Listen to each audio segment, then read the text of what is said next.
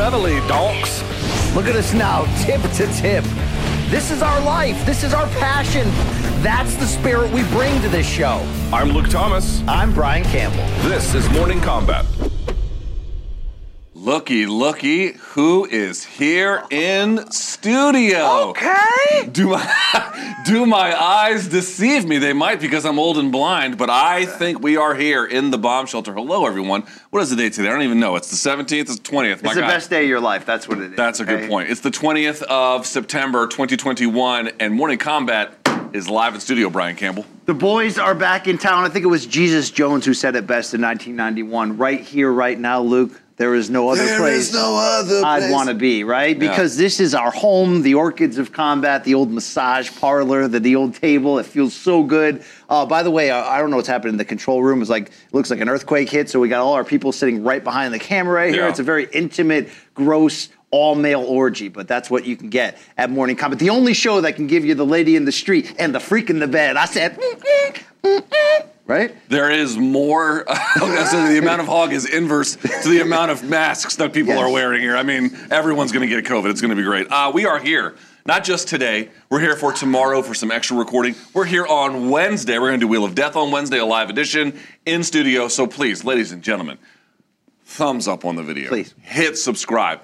The August September lull, BC, it's coming It to a close. It was the worst. Let's be honest, folks. Okay, there were no good fights. Luke was on vacation for like three weeks. Our morale was down. We're arguing all the time. We're giving you a lot of Paul Brothers and Triller shit. I, I get it. Okay, I get it. All right, we back though. Okay, we back with a bang. We though, got some know? real fights to get to. We have to react, BC, of course, to what happened over the weekend. We had fights on Showtime. We had fights for UFC. We have a big boxing fight coming up this weekend. We have a monster UFC pay per view this weekend. We have a huge, huge week on this show. So, as we mentioned, please like, please subscribe. It's free. We don't ask a whole lot for it in that regard. And BC, as we move along here, telling folks if you want to watch Showtime, that was the time to do it. But of course, you can get replays and everything else that Showtime has. Go to Showtime.com, get a 30 day free trial. If you like it, you can keep it. If not, you can pound sand. BC, I am told though that we have much more important news Yeah, related look- to like these kinds of things. We have a merch store. It's our second merch store. It's called Morning Combat dot store. And you already know we got the freshest content up in that biatch. But today, we got a new launch. You wanted it, you asked for it by name. You got it, motherfucker. Factory Town MMA has launched. Okay? We're talking about sweatshirts, we're talking about t-shirts, we're talking about fanny packs, we're talking about duffel bags.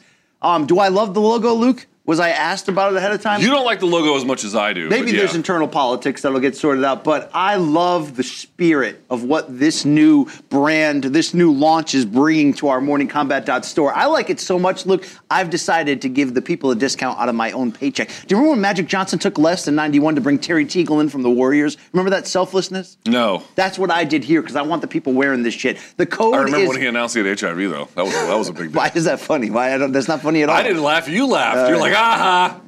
wow. Sorry. Right. Yeah. Uh, Factory Town 10 is your code for 10, 10 percent off, right?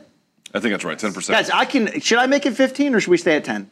No, d- don't fuck it up and then lie. Okay, 10. Keep it at 10. Whoa, they're like, they're like, slow that shit down. 10% off the new launch of the new shit. Right there, Now, morningcombat.store. BC, let me ask you a question. You made fun of me previously because I have a fanny pack. I don't wear it around the fanny or the. well, no, you don't have I just wear, a fanny. I wear it okay, across the shoulder. Hold on, let me ask a question. Let me ask a question. You can insult me after No, this. please. If I buy your Factory Town MMA fanny pack and I wear it like a proud dad to keep all my dad stuff in, Yes. will you still make fun of me? The difference is if you ironically wear a fanny pack like pro wrestlers do, like you know, like like lame '80s weightlifters do. Okay. If you wear it in irony, it's now cool. What you are trying to do is the European man bag that Yes. goes over your arm that you have well researched for three weeks That's to get right. the perfect one. That's right. That has all the compartments for all your That's right. dad supplies, which is lame as shit, bro. It is lame as shit, Because you're not only trying to be lame as shit, you're trying to be Gucci lame as shit. So it's like it's like a double negative right there. Mike, the sound guy, this thing's jumping off my Yeah, ear. these, things, right? these these things in our earpiece I have ear crabs right now. Um, but look, this is a big moment. Okay, you wanted that factory town shit. You wanted to feel gritty,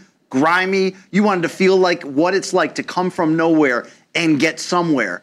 Whether you're at somewhere or not, wherever you're at, that's where you are. Wear this shit, you'll feel a lot better about yourself. I guarantee it. There you have it. I want to keep moving the show along because we have a lot to get to. So we have all the Factory Town stuff. You can go to morningcombat.store right now. Use the code, the whole nine yards. There's another code, BC. A that- bro code that you broke. I didn't break any bro code. It's not how Eskimo brothers should treat each other.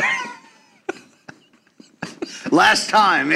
Okay, there's another code that I also want you guys to pay attention to, and it's for DraftKings. Here's the deal: we all we talking about the NFL, nothing changes. It's a great deal, but I got a new one for you. I got a new one for you. Ready for this? screen, I like it. UFC 266 is coming up. It's going to be, of course, this coming Saturday. And DraftKings Sportsbook, by the way, the official sports betting partner of the UFC, Damn right. has a knockout offer this weekend's fight. DraftKings is offering new customers $150 in free bets instantly if you bet just $1 on any fight night before the main event. So here's how it works. Of course, uh, use the promo code COMBAT with a K. You can see it right below here, right there. Use it K O M B A T. And when you do, you'll uh, when you sign up to receive $150 in free bets instantly when you bet one dollar on UFC 266. That's code COMBAT to receive $150 free instantly only at DraftKings. You know what DraftKings is saying? They're saying Sharon is Karen. I'd like, I'd like to get up on Sharon, right? Wow. you don't right? have to be over the top, but you know, okay. yeah, DK, MK, Bukake, you got it. But look, this is a great deal. You want to put a little action on your action when you're watching the fights. By the way, do you remember the director's cut of Raiders of the Lost Ark at the end when um, Yanni the Greek opened his mouth and the whiteness of his teeth melted everybody's face? That's fantastic. Love that guy. Love that guy. But look, that's a great deal. You want $150 of ga- to play with to bet on UFC fights for a $1 bet? Guys, it doesn't get better than this. You support our code, but Luke, they need to use our combat code, That's right. brother. K O M B A T. K O M. By the way, I need my glasses and I forgot to put them on. Can you hand me my bag, please, sir? I know this is on air. You're like, hey, camera guy in the in the in the John Stockton ball bag shorts. I know. You, you know do, do the, do the- let me ask you a question. Do you think the people who do the cameras on this show do they shower before they come here? wow, wow, wow. There's He does. He does. yeah. That's that's Tristan. Go, He's he's he's well well. Tristan, oiled Tristan. Tristan, he, he's probably got you know a weapon on him. Or shit. Oh wow. I don't even how, know. How weird is that? Like, He, he, he's real Hey, quiet no, because he's the quietest guy on set. Yo, I bet that cameraman's got a pipe, bro. Yeah. Yo, I'd love to watch some violent porn with that guy in it, right? That's like, come on, bro. You know. I didn't mean it that way. I meant an actual like switchblade, but okay. You're talking about his hog for reasons that remain unclear. You're just, you're, you know what? You're hyped to be back in the studio. I can feel it, right? Yeah, you know, it's like when you reunite with your frat brothers. I wouldn't know, right? Because I don't join those organized white gangs for no reason. Hey, could But- the production team talk louder? You, hey, instead of instead of being quiet, can you guys just yell at each I other? was like, instead? yo, do you guys think it's a problem that you put the studio in the, the, conf- the control room in the studio? Like we may overlap our conversations. Like, no, it's fine. It's I was fine. like, I need a library atmosphere, and meanwhile they're just screaming at each other like it's a street corner. Yeah. Oh, look at that. We got a little voice of God here from Manichi. right Okay. here. Okay. There we have it. Now I can see a little bit better in my stupid nerdy glasses. All right, BC, you ready to get this going? Uh, anything else we gotta we gotta sell or anything? No. no, I think that's it for right now. And then, of course, uh, you know, morning. Oh, Comment at just real quick. We, you know how we give them the best bonus content ever at youtube.com slash morning combat? The Yes. best interviews. You can me and Shevchenko go in 23 minutes. You're gonna want to see that. Luke, we can't tell them what we got, or can we? Because we, we are dipping back into that that Pandora's box known as resume review. Okay? We are. You you want to just leave it at that or Leave what? it at that. Okay. Okay. Well, it'll be out this week. Just tell them that. It will. It will be out this week, plus some other special stuff we're here to record. So stay tuned. All right, BC, it's been 10 minutes. We need to get this show on the road. I'm ready. All right, here we go. Topic number one, if we can start with, we will go to is weekend of light heavyweight action. We will start on the Bellator side of things. Yoel Romero finally making his Bellator debut, but this time he's doing it at 205 pounds. He took on Phil Davis in a three round contest. I say three round contest not just because it was a three round contest, but because by the end of the third round, when the fight was over, it appeared that Yoel Romero didn't even know there were two more rounds. But BC, the biggest deal is this it was technically a split decision win for Phil Davis, but it should not have been. That should very much have been a unanimous decision. He controlled him in the wrestling, took, taking him down five times. Phil Davis did a little bit slow to start, but in the end, he was clearly the victor and uh, deservedly so. Whatever What's, the what's the story? You're about to ask me something, but I want to ask you right before you even start. Is the story of this fight what Phil Davis did, or is the story of this fight who Yoel Romero now is based on all of those questions we had coming Well, in? it's funny you asked that because my question was going to be, what did we learn about both fighters? I'll start with Yoel and pitch it back to you. Here's my sense about Yoel.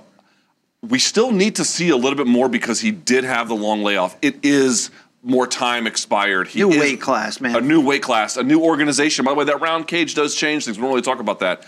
So I'm willing to say, you know, maybe a couple more performances, he'll get kind of warmed up. Plus, I did not think, as we talked about earlier in the week, I did not think the matchmaking did him a lot of favors with this.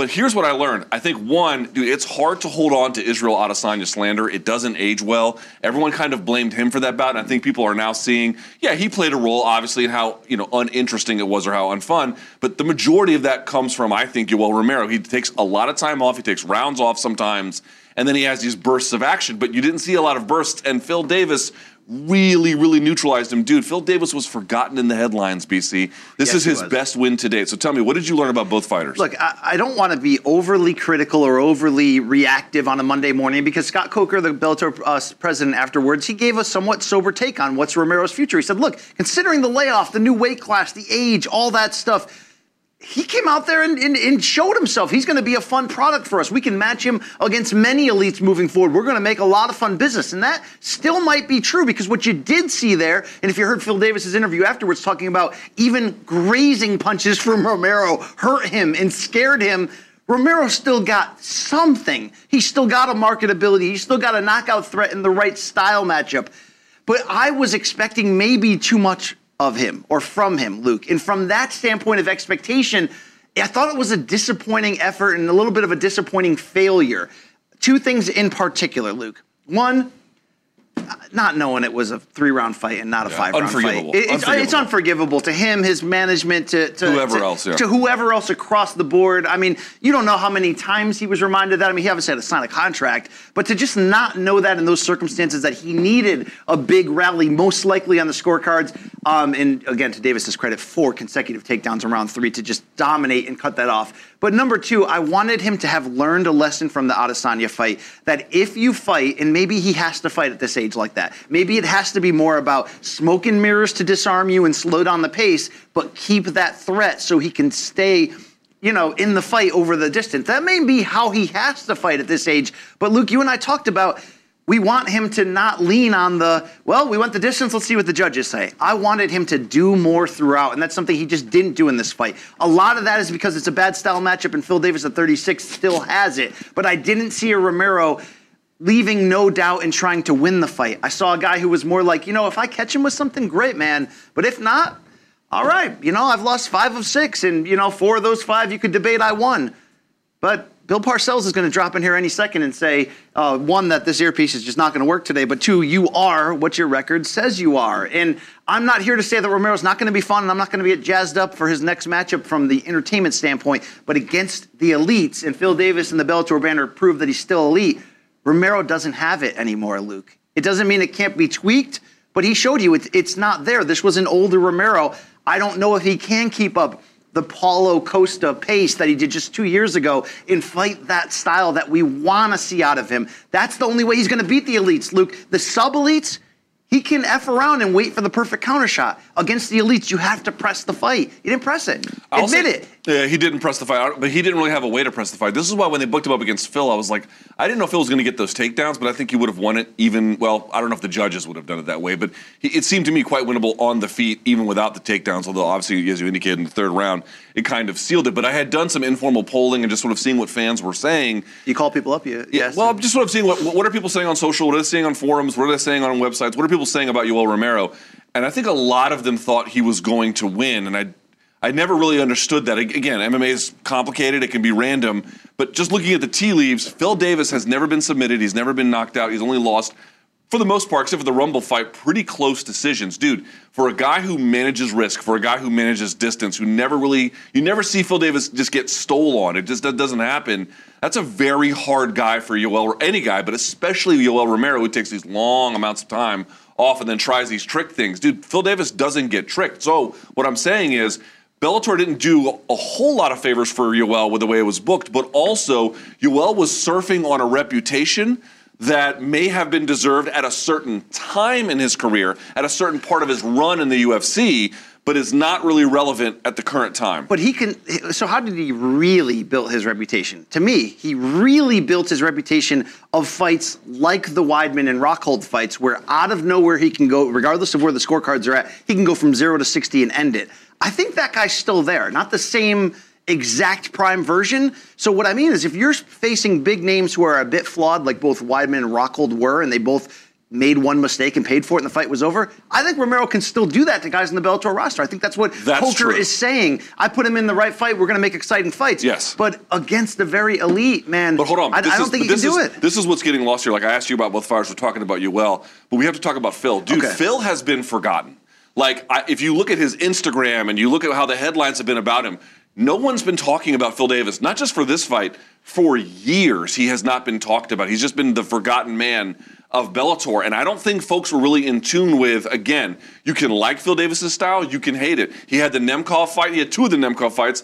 They weren't exactly the most thrilling fights on earth, but dude, Nemkov, as we can see, is a fucking beast. And Phil took him pretty far, especially in the first time. Here's what I'm pointing out. There was a ton of dismissive attitude towards what Phil does and what he's capable Yes. of that boosted Yoel's stock artificially pre-fight. Plus, the three rounds instead of five brought those betting odds closer, I thought. But, you know, those who may be in the know, and you and I both picked Phil Davis by decision, we both said, look, the things that maybe prevent Phil Davis from beating the super elite in Bellator, Bader, Nemkov twice, both, you know, all three very close decisions, two split decisions, is the same thing that will allow him in this style matchup to beat Romero because he plays it not safe, but he's so technically sound that he doesn't need to take chances and he knows how to keep you at distance. And a lot of people were tweeting like, "Let's wake up and give the praise to Phil Davis," which is what you're saying. You know, Mr. Wonderful fought wonderful for this situation. Yes, he he leaned on his strengths, which is his strength. His strength is leaning on his strengths and lowering the risk. And again. That leaves him where he doesn't do enough against the super elite, but against Romero, he did enough. Now, I'm of course upset that one judge went two to, two rounds to one for Romero. Yeah, but you do have to understand that when the when the output is so low, like it was in rounds one and two, you do leave the door open to Yes. have the round stolen from you. That's why Davis loses very close decisions. That's but I think that you know, all in all, I, I had a 30-26.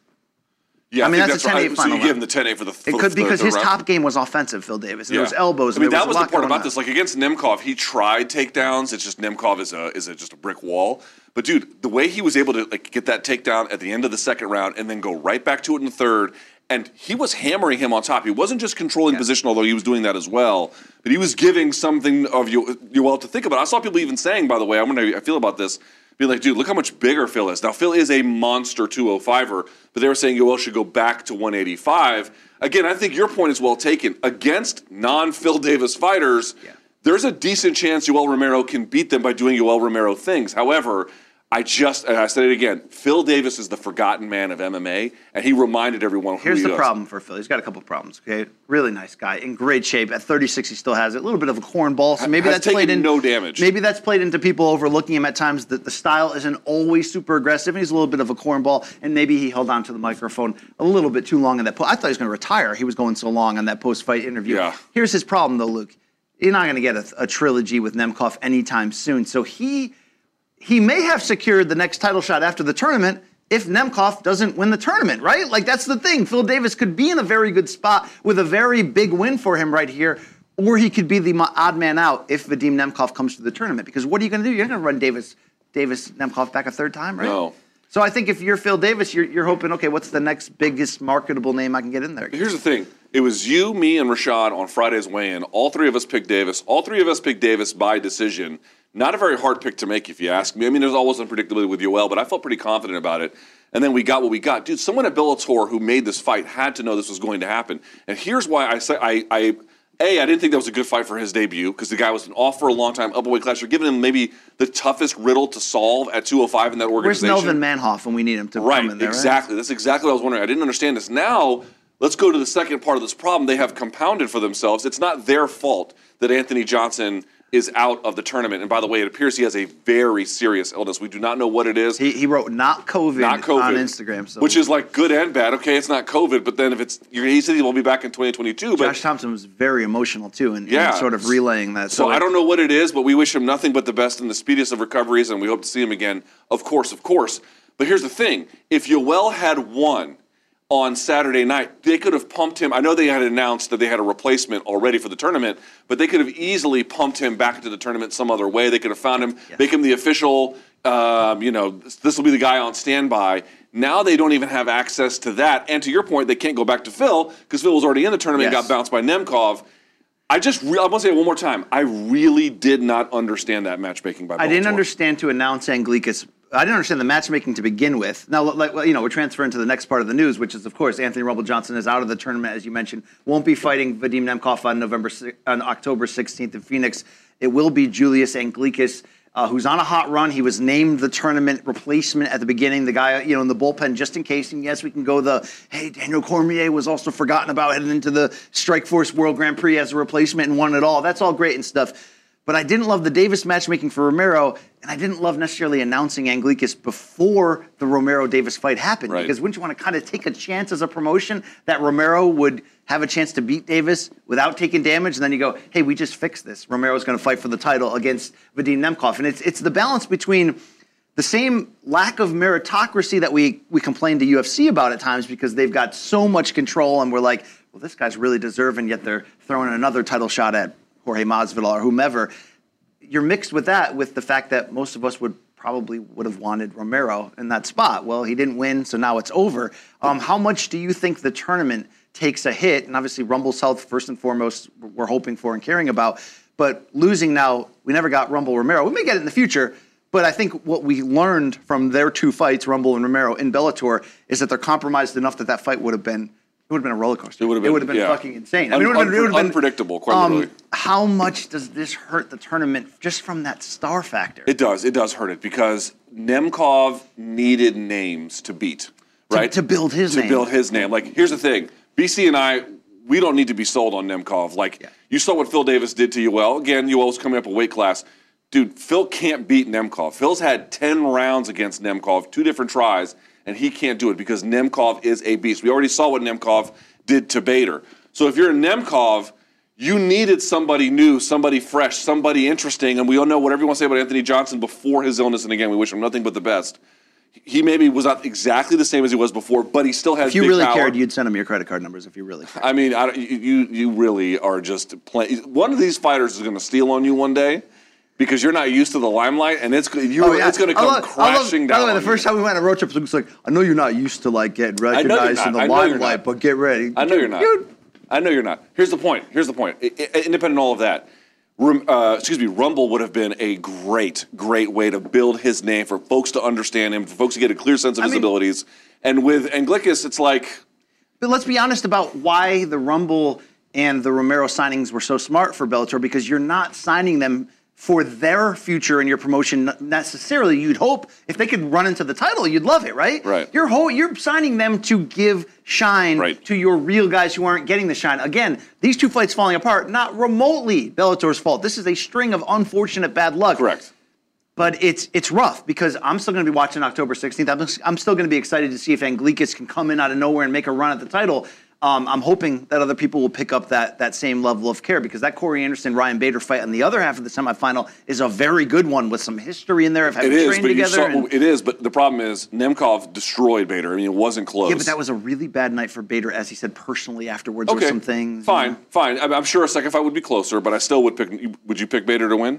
I'm picking Corey Anderson to beat Bader. No, no, no. But I'm saying if let's say Bader No, wins, you're still going to pick Nemkov. You should pick Nemkov. So if Corey Anderson can beat Bader and make things interesting, that might do some Yeah. good, you know, some wonders for them. You know what I was hoping I, for? I just feel like putting Romero in the way that they put him after everything fell out just was not Can a I say not what I was call. hoping for? And it's not easy. You can't, I can't, you can't be fantasy matchmaker and snap your fingers and all the money will be there and everybody will say yes. Because you know my knee jerk thing when Rumble got hurt, or Hmm. Rumble pulled out, was hey, there's a free agent out there who can make 205 that would really turn this tournament around. His name is, and I think it's Andy Silver, according to Trump. Yes. Anderson Silva. I know that's, Jewish fighter out it's very, Brazil, It's yes. a very complicated plan. But there's one other name. Gegard Mousasi, his his brand critically, not commercially, but critically right now is as strong as ever coming off that title defense against Salter.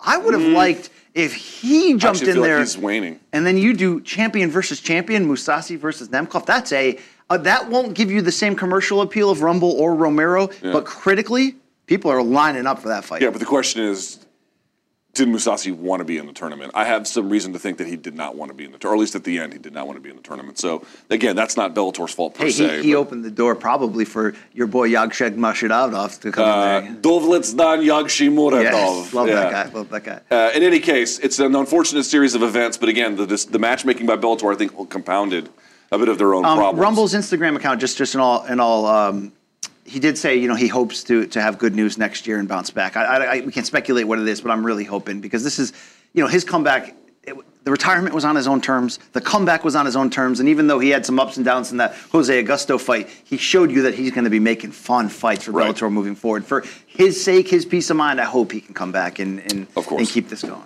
Uh, anyone else shine at the Bellator event? Anyone by the name of Big? I was going to ask you because Big Tuna will be showing up and have you seen this shit? You better believe that. But how deep did you want to go? Ben Parrish, Big Tuna, went in there against minus 1,000 favorite Christian Yeah. Edwards, the 22 year old uh, light heavyweight who was on a four fight win streak. And this was, I guess, supposed to be a setup. Luke, Bellator has had at times an ability to create these one night folk heroes. You remember that guy that worked at the meat pack packing plant that that fought Jake Hager, and I, we were like, we need me, we need more of this Pantera fan in the in the in the uh, oh. Pantera fan. Oh, please, please. That guy's an insane clown posse fan. I don't want to hear it. Um, ben Parrish, he won the he won the internet Saturday night. The damn big tuna came out there, knocked Christian Edwards the fuck out with the first big punch he threw, a perfect counter. What was it? Right hand? Counter, no, counter left left uh, over the top. Yes. And his he went right for the microphone and look, he's he doesn't look the part. Be honest. He doesn't look the part of fit. He's not going to win any uh, bodybuilding He's a guy from Mississippi. He said his interviews afterwards were incredible. He's like, I'm, I'm the son of a of a of a mafia member. I mean, there was the interview Yeah. was all over the place. Yeah, he looked around. and was like, "Stop asking questions." but he got into that microphone right after the KO and was like, "This is what you get for talking shit about someone who looks like me just because you know you think you're better than me." I loved that shit. He Bellator because sometimes the matchmaking can be wide. There are sometimes showcase fights. You can find some of these soccer moms and these folk heroes that come in here. I'm hoping they kind of like kind of like what Top Rank did with Clay Collard, the bo- the MMA fighter boxer who had a couple upsets over prospects, and then last summer when they needed fighters, they started saying, "Hey, let's make Clay Collard kind of a featured performer." Wouldn't you love to see Ben Parrish, the big tuna, and like a if he didn't earn himself another fun fight match matchup, win, win or lose, I don't know, but another fun fight, you could be like, "Okay, that's a banger." I, I, what else could he have done at this point to earn that opportunity? He I mean, really that delivered. was like a feel good moment. And the guy, and and it started the card. It was a it was a this is a good ass knockout. card. This is a good ass Yeah, card. and the crowd got completely behind it. Then he uh, took advantage of his moment. He did everything he was supposed to to start the show off right. He was great All for that. but the real answer to your question is Neiman Gracie. I said on CBS Sports HQ that I need him uh, as a heavy favorite over Mark Lemminger with two losses in his last three on the elite level, even though the, the Jason Jackson one was questionable. I needed Gracie to not only beat Lemminger, what did I say, Luke? I needed him to do something dramatic with his hands. Luke, even I didn't expect it would look like that. Where Neiman Gracie's walking Lemminger down against the cage, letting those uppercuts go. That was a statement win that I haven't gone anywhere. Um, that hey Yaroslav Amosov, if I can get to you at the end of this at the end of this video game, you're the big boss. I have the potential kryptonite to cancel out what you do on the ground. Luke, he needed this, and this is a big win. I've been saying for a while, folks have been sleeping on Neiman Gracie, in part because he, he was his game was very one-sided before, and Yes. so for that reason, folks are like, yeah, of course the ground is good, but if you can't get it there, blah blah blah. This sort of tear, the tale is old as time. But I'm like, well, no, no. First of all, on the ground, he's very good. Number one, like way more than people realize, and two, now you can tell he has been steadily working on his hands under the the, the tutelage of Rafael Cordero over at Kings MMA, and wow, has it paid off big for him. He can absolutely use them to win fights or against more elite opposition BC, create a dual threat where at least you can threaten with the strikes and then do more on the ground. I totally agree Does with you. Lemminger look like uh, KJ Noons' old school flashback there a little? Mm. Hello? Hello? No. No? Okay. I got a little flashback. A little bit. Uh, not much. I'm going to go with Deanna Bennett, though. Deanna Bennett, for me, uh, beating Alejandra Lara. Deanna Bennett, you know, again, you look at a lot of these women with records, and she came into this fight, I think, with like a 12 and 7 record, obviously leaving 13 and 7. But You like women with records though in real life, like who doesn't? Yeah, prison records. You got to Yeah, have a couple miles on there for to really know the there, yeah, road. You know what. I'm saying? But the point being is this: in her case, she had wins previously over Miranda Maverick and even Jennifer Maia, although Maverick ended up avenging her loss. But she, she's beaten good fighters. Damn, I didn't know she beat both, both those Both names. of them, Damn. yeah, both of them, and she has done good work. But to me, the Lara win, if not necessarily her best name on her resume, is still one a good name. And two, BC, what I thought really stood out to me was everyone was uh, hyping up for good reason her ground game. She has a very, very good ground game. Dude, she won this fight basically everywhere. it was everywhere. a totally complete performance. And Deanna Bennett has been in the trenches and fought out of her weight class and blah, blah, blah, and everything else that a lot of women have to go through to get some respect in the game. Well, she got it. Now she's turning into a very well rounded fighter. Mike's just going to let your, your thing just fly off in the air. Just, Yeah. this, this thing may fly away at some point. I don't care. Look, um, I thought that was touching. The connection to her dad, who had worked security at that arena for forever, was great. But this was supposed to be another like, hey Azul, hey Alejandra Lara, who has like some real marketing potential in a lot of different categories. Um, we were hoping that she would bounce back from those losses that really showed a ceiling to some parts of her game, particularly on the ground. We know she's got a good stand up, a great left cross. She can work in some kicks. Luke, she took like multiple steps back in this. This was this was Deanna, Deanna Bennett's night in, in, a, in a turnaround and a big win, and, and I'm glad that she got the close up, and I, I want to see her moving forward. But Alejandra Lara was, you know, former title challenger who went the split decision route against the current champion Juliana Velasquez, was somebody who really looked like something. Luke, is it not over? But is there enough time for her to go back and and really close up those those gaps and those holes in her So game? So here's the problem for me. Uh, You could pick many things in the fight, but there was one thing I noticed that the Lara kept doing, which is Bennett would pressure in for some kind of striking uh, situation, land or miss or whatever, and then she would circle away. But then there'd be a moment where Deanna Bennett's back would be to the fence as they changed position. Lara would just continuously let the Bennett just take center again. Here's why that's important. One, you should basically never do that. I mean, there are circumstances where that could be allowed. That's white belt shit. You're saying. What I'm saying is, how are you this far along in your development and something as foundational as that is not consistently implemented? That's the part that gets me. She's got some flashy strikes. She landed some nice nice strikes in this fight. But when the foundational elements that bring your game to bear, like again, under you have to always think about it. It's not this punch or that punch. It's not this submission or that submission. It's under what conditions does a person, an, any individual fighter, have the most amount of success? If you are letting an opponent who likes to pressure into you consistently retake center, you are not putting yourself under the conditions under which you're going to win. In fact, you are allowing your opponent to have the conditions under And which you're they're being going to win. critical of a Colombian fighter. Medellin is her home, Luke. And Did you um, hear how he was pronounced? It's Jean. I, people can, it looks like medallion?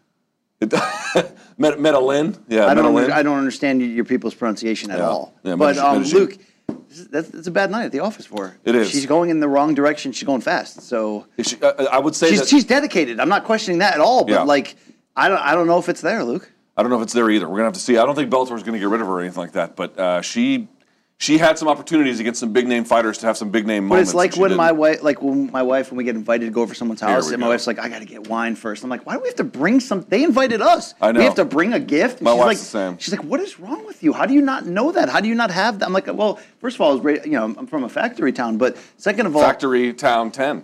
But you know, it's like you. You're like, you don't tip your uh, house cleaner at the uh, at the hotel. That's how they. That's how they pay their. their I'm like, their- I didn't even know that was a thing. How Yeah. ignorant am I? Well, the first time I met Brian, he actually took a shit in the corner. He's not housebroken. Folks don't know this. All right. I've changed my ways though. Let's move on from Bellator if we can. Go to topic number two. How about UFC, ladies and gentlemen?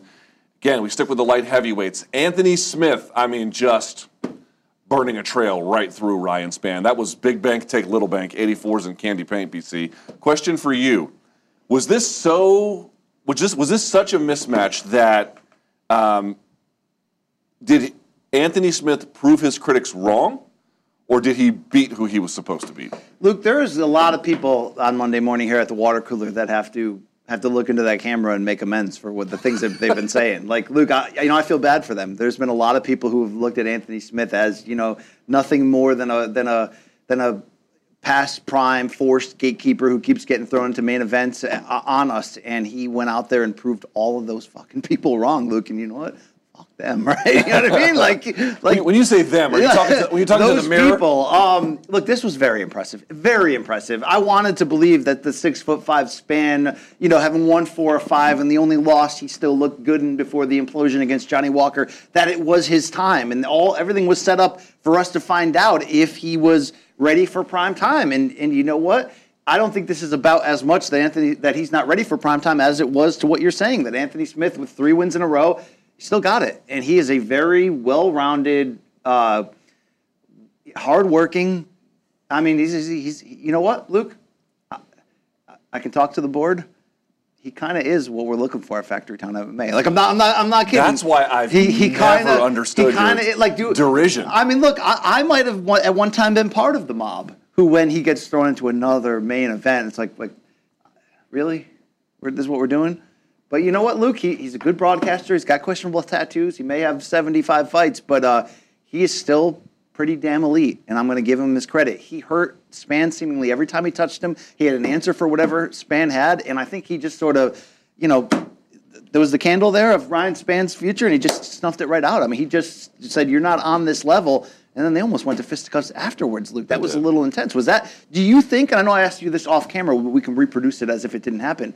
Do you think that was that Anthony Smith like looking at Ryan Spann as an embodiment of his haters and being like, Yeah, I think the problem that Smith has been facing is that even when I had interviewed him years ago, like prior to the Gustafsson fight, there was Luke Rockhold at the time out there chirping about how the guy was overrated and not particularly good and didn't deserve to be taken seriously. And then he goes out there and submits Gustafsson, and they take it away from him. He beats Oezdemir, and they're like, oh, well, Oezdemir was this, that, and the other.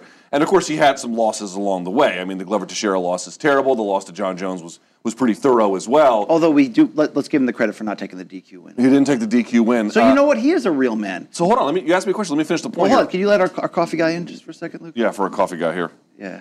You can. Okay, what- What's this guy's name? Phil. Phil. Phil. Phil. Yes. Yes. Can we get? We can't put Phil on camera. This with this camera right here.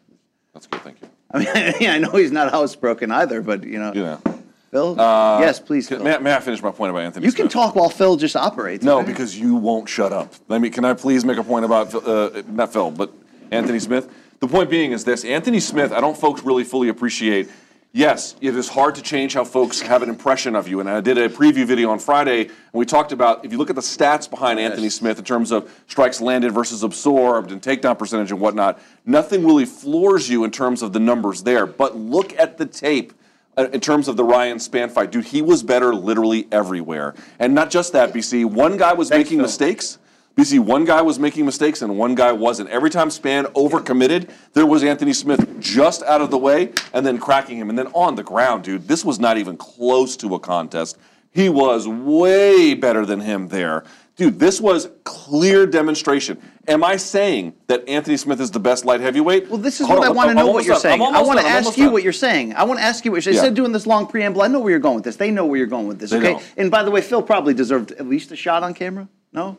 I mean, Please stay on track, please.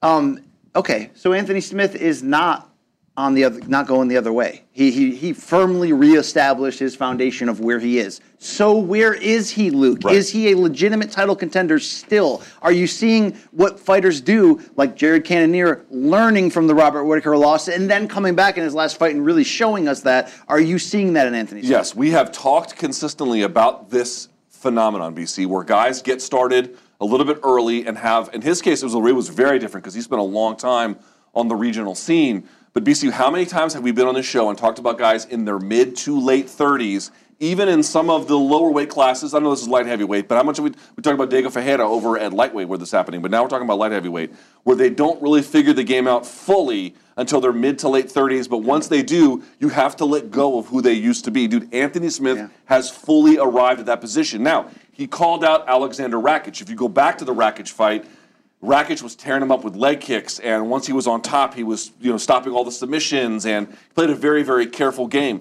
Did I see anything in this fight that makes me think that that could be challenged?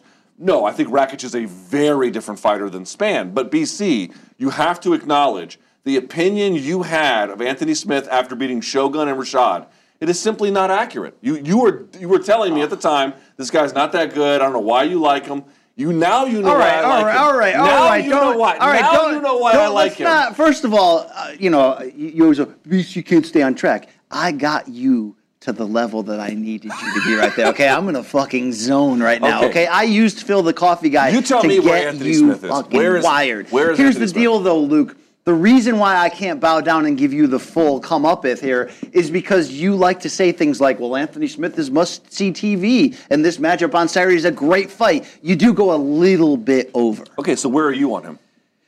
Top he is a guy? title contender. Yeah. A hundred percent. I would. I, I, the jury is still out, like you're mentioning. If he can get back in there with somebody like a Rakic and show you Rakic, Rakic, and show you that um, that he can get over that hump. But I'm not willing to count him out. I'm not willing to dismiss him. And yes, I people DM me, oh, you're really going to have to apologize on Monday. I apologize. I was wrong on the guy. This was not Spann's moment. Even though let's make let's be honest, both Luke and I picked Anthony Smith, but you know I picked him by decision. Yes. Uh, he he impressed me, you know, a lot. So he's still in the game and he's a good dude. So I have good things to say about it. You just need to be careful. Like I love me some Joanna, but I'm not here trying to say she's going to win a title. You know what I'm saying? She, I thought she beat Zhang Weili candidly the first time. I mean, I'm looking. I'm on her Instagram account, but I'm not here trying to trying to say, you know. All right, well, let's stay with UFC Fight Night from the weekend. There was another person that stood out there. This was a hardcore fan's delight. Yes. There was not a lot of people who were there were not a lot of people who were clamoring to see this card. I enjoyed this card. It was long, but I enjoyed it because it started earlier. That's why. Yeah, the earlier cards I do like better. I have to agree. Okay, but let's talk about one other guy who is a blue chip prospect among blue chip prospects. Let's go to point number three here, if we can, for the people in the back here who keep going back and cam- forth in the cameras. Uh, let's talk about Arman Tsarukyan, easily defeating Christos Giagos via TKO in the first round. Okay, BC, are you a believer in Tsarukyan's upside, or was he made to look good with favorable matchmaking? Okay, that's a really good question because I do think it is a little bit of both. But yet, to take the opportunity and finish it as brutally and as efficiently as that, then it's again more the first side. He's an absolute hammer in, in, a, in a pile of nails right now, Luke. You were right about this guy. You know, you didn't find him. You're not Chas Chandler. I found Jimi Hendrix. You know, or, or Sampson Lewkowicz. I, I discovered Manny Pacquiao. No, Luke, but you supported him from the beginning, like you did Ciryl Gane. So for as many as these Anthony Smith moments that you have, you do have a good track Right record, record in the other direction. Um, Luke, I, he wants to. He wants all this. He wants the smoke. He wants it. Okay. It's time. It's time for them to find out how good he is. I know he had the the loss, the the loss to Islam Makhachev, the earlier version of him. We found out where he might be, but he he's he, way better than that than he was in that night. I mean, he's getting better uh, on the regular, and there is a a star quality that jumps out of him that not a commercial star quality, but it, there's an it factor with him that you're like, this guy's a fucking badass, Yep. like a well polished, like a, a hitman in a movie. Like he's got that that it factor that tells you that he's ready right now to find out how great he can be, and this is going to be fun watching, Luke. I actually feel like this was the perfect opponent. I'll tell you why.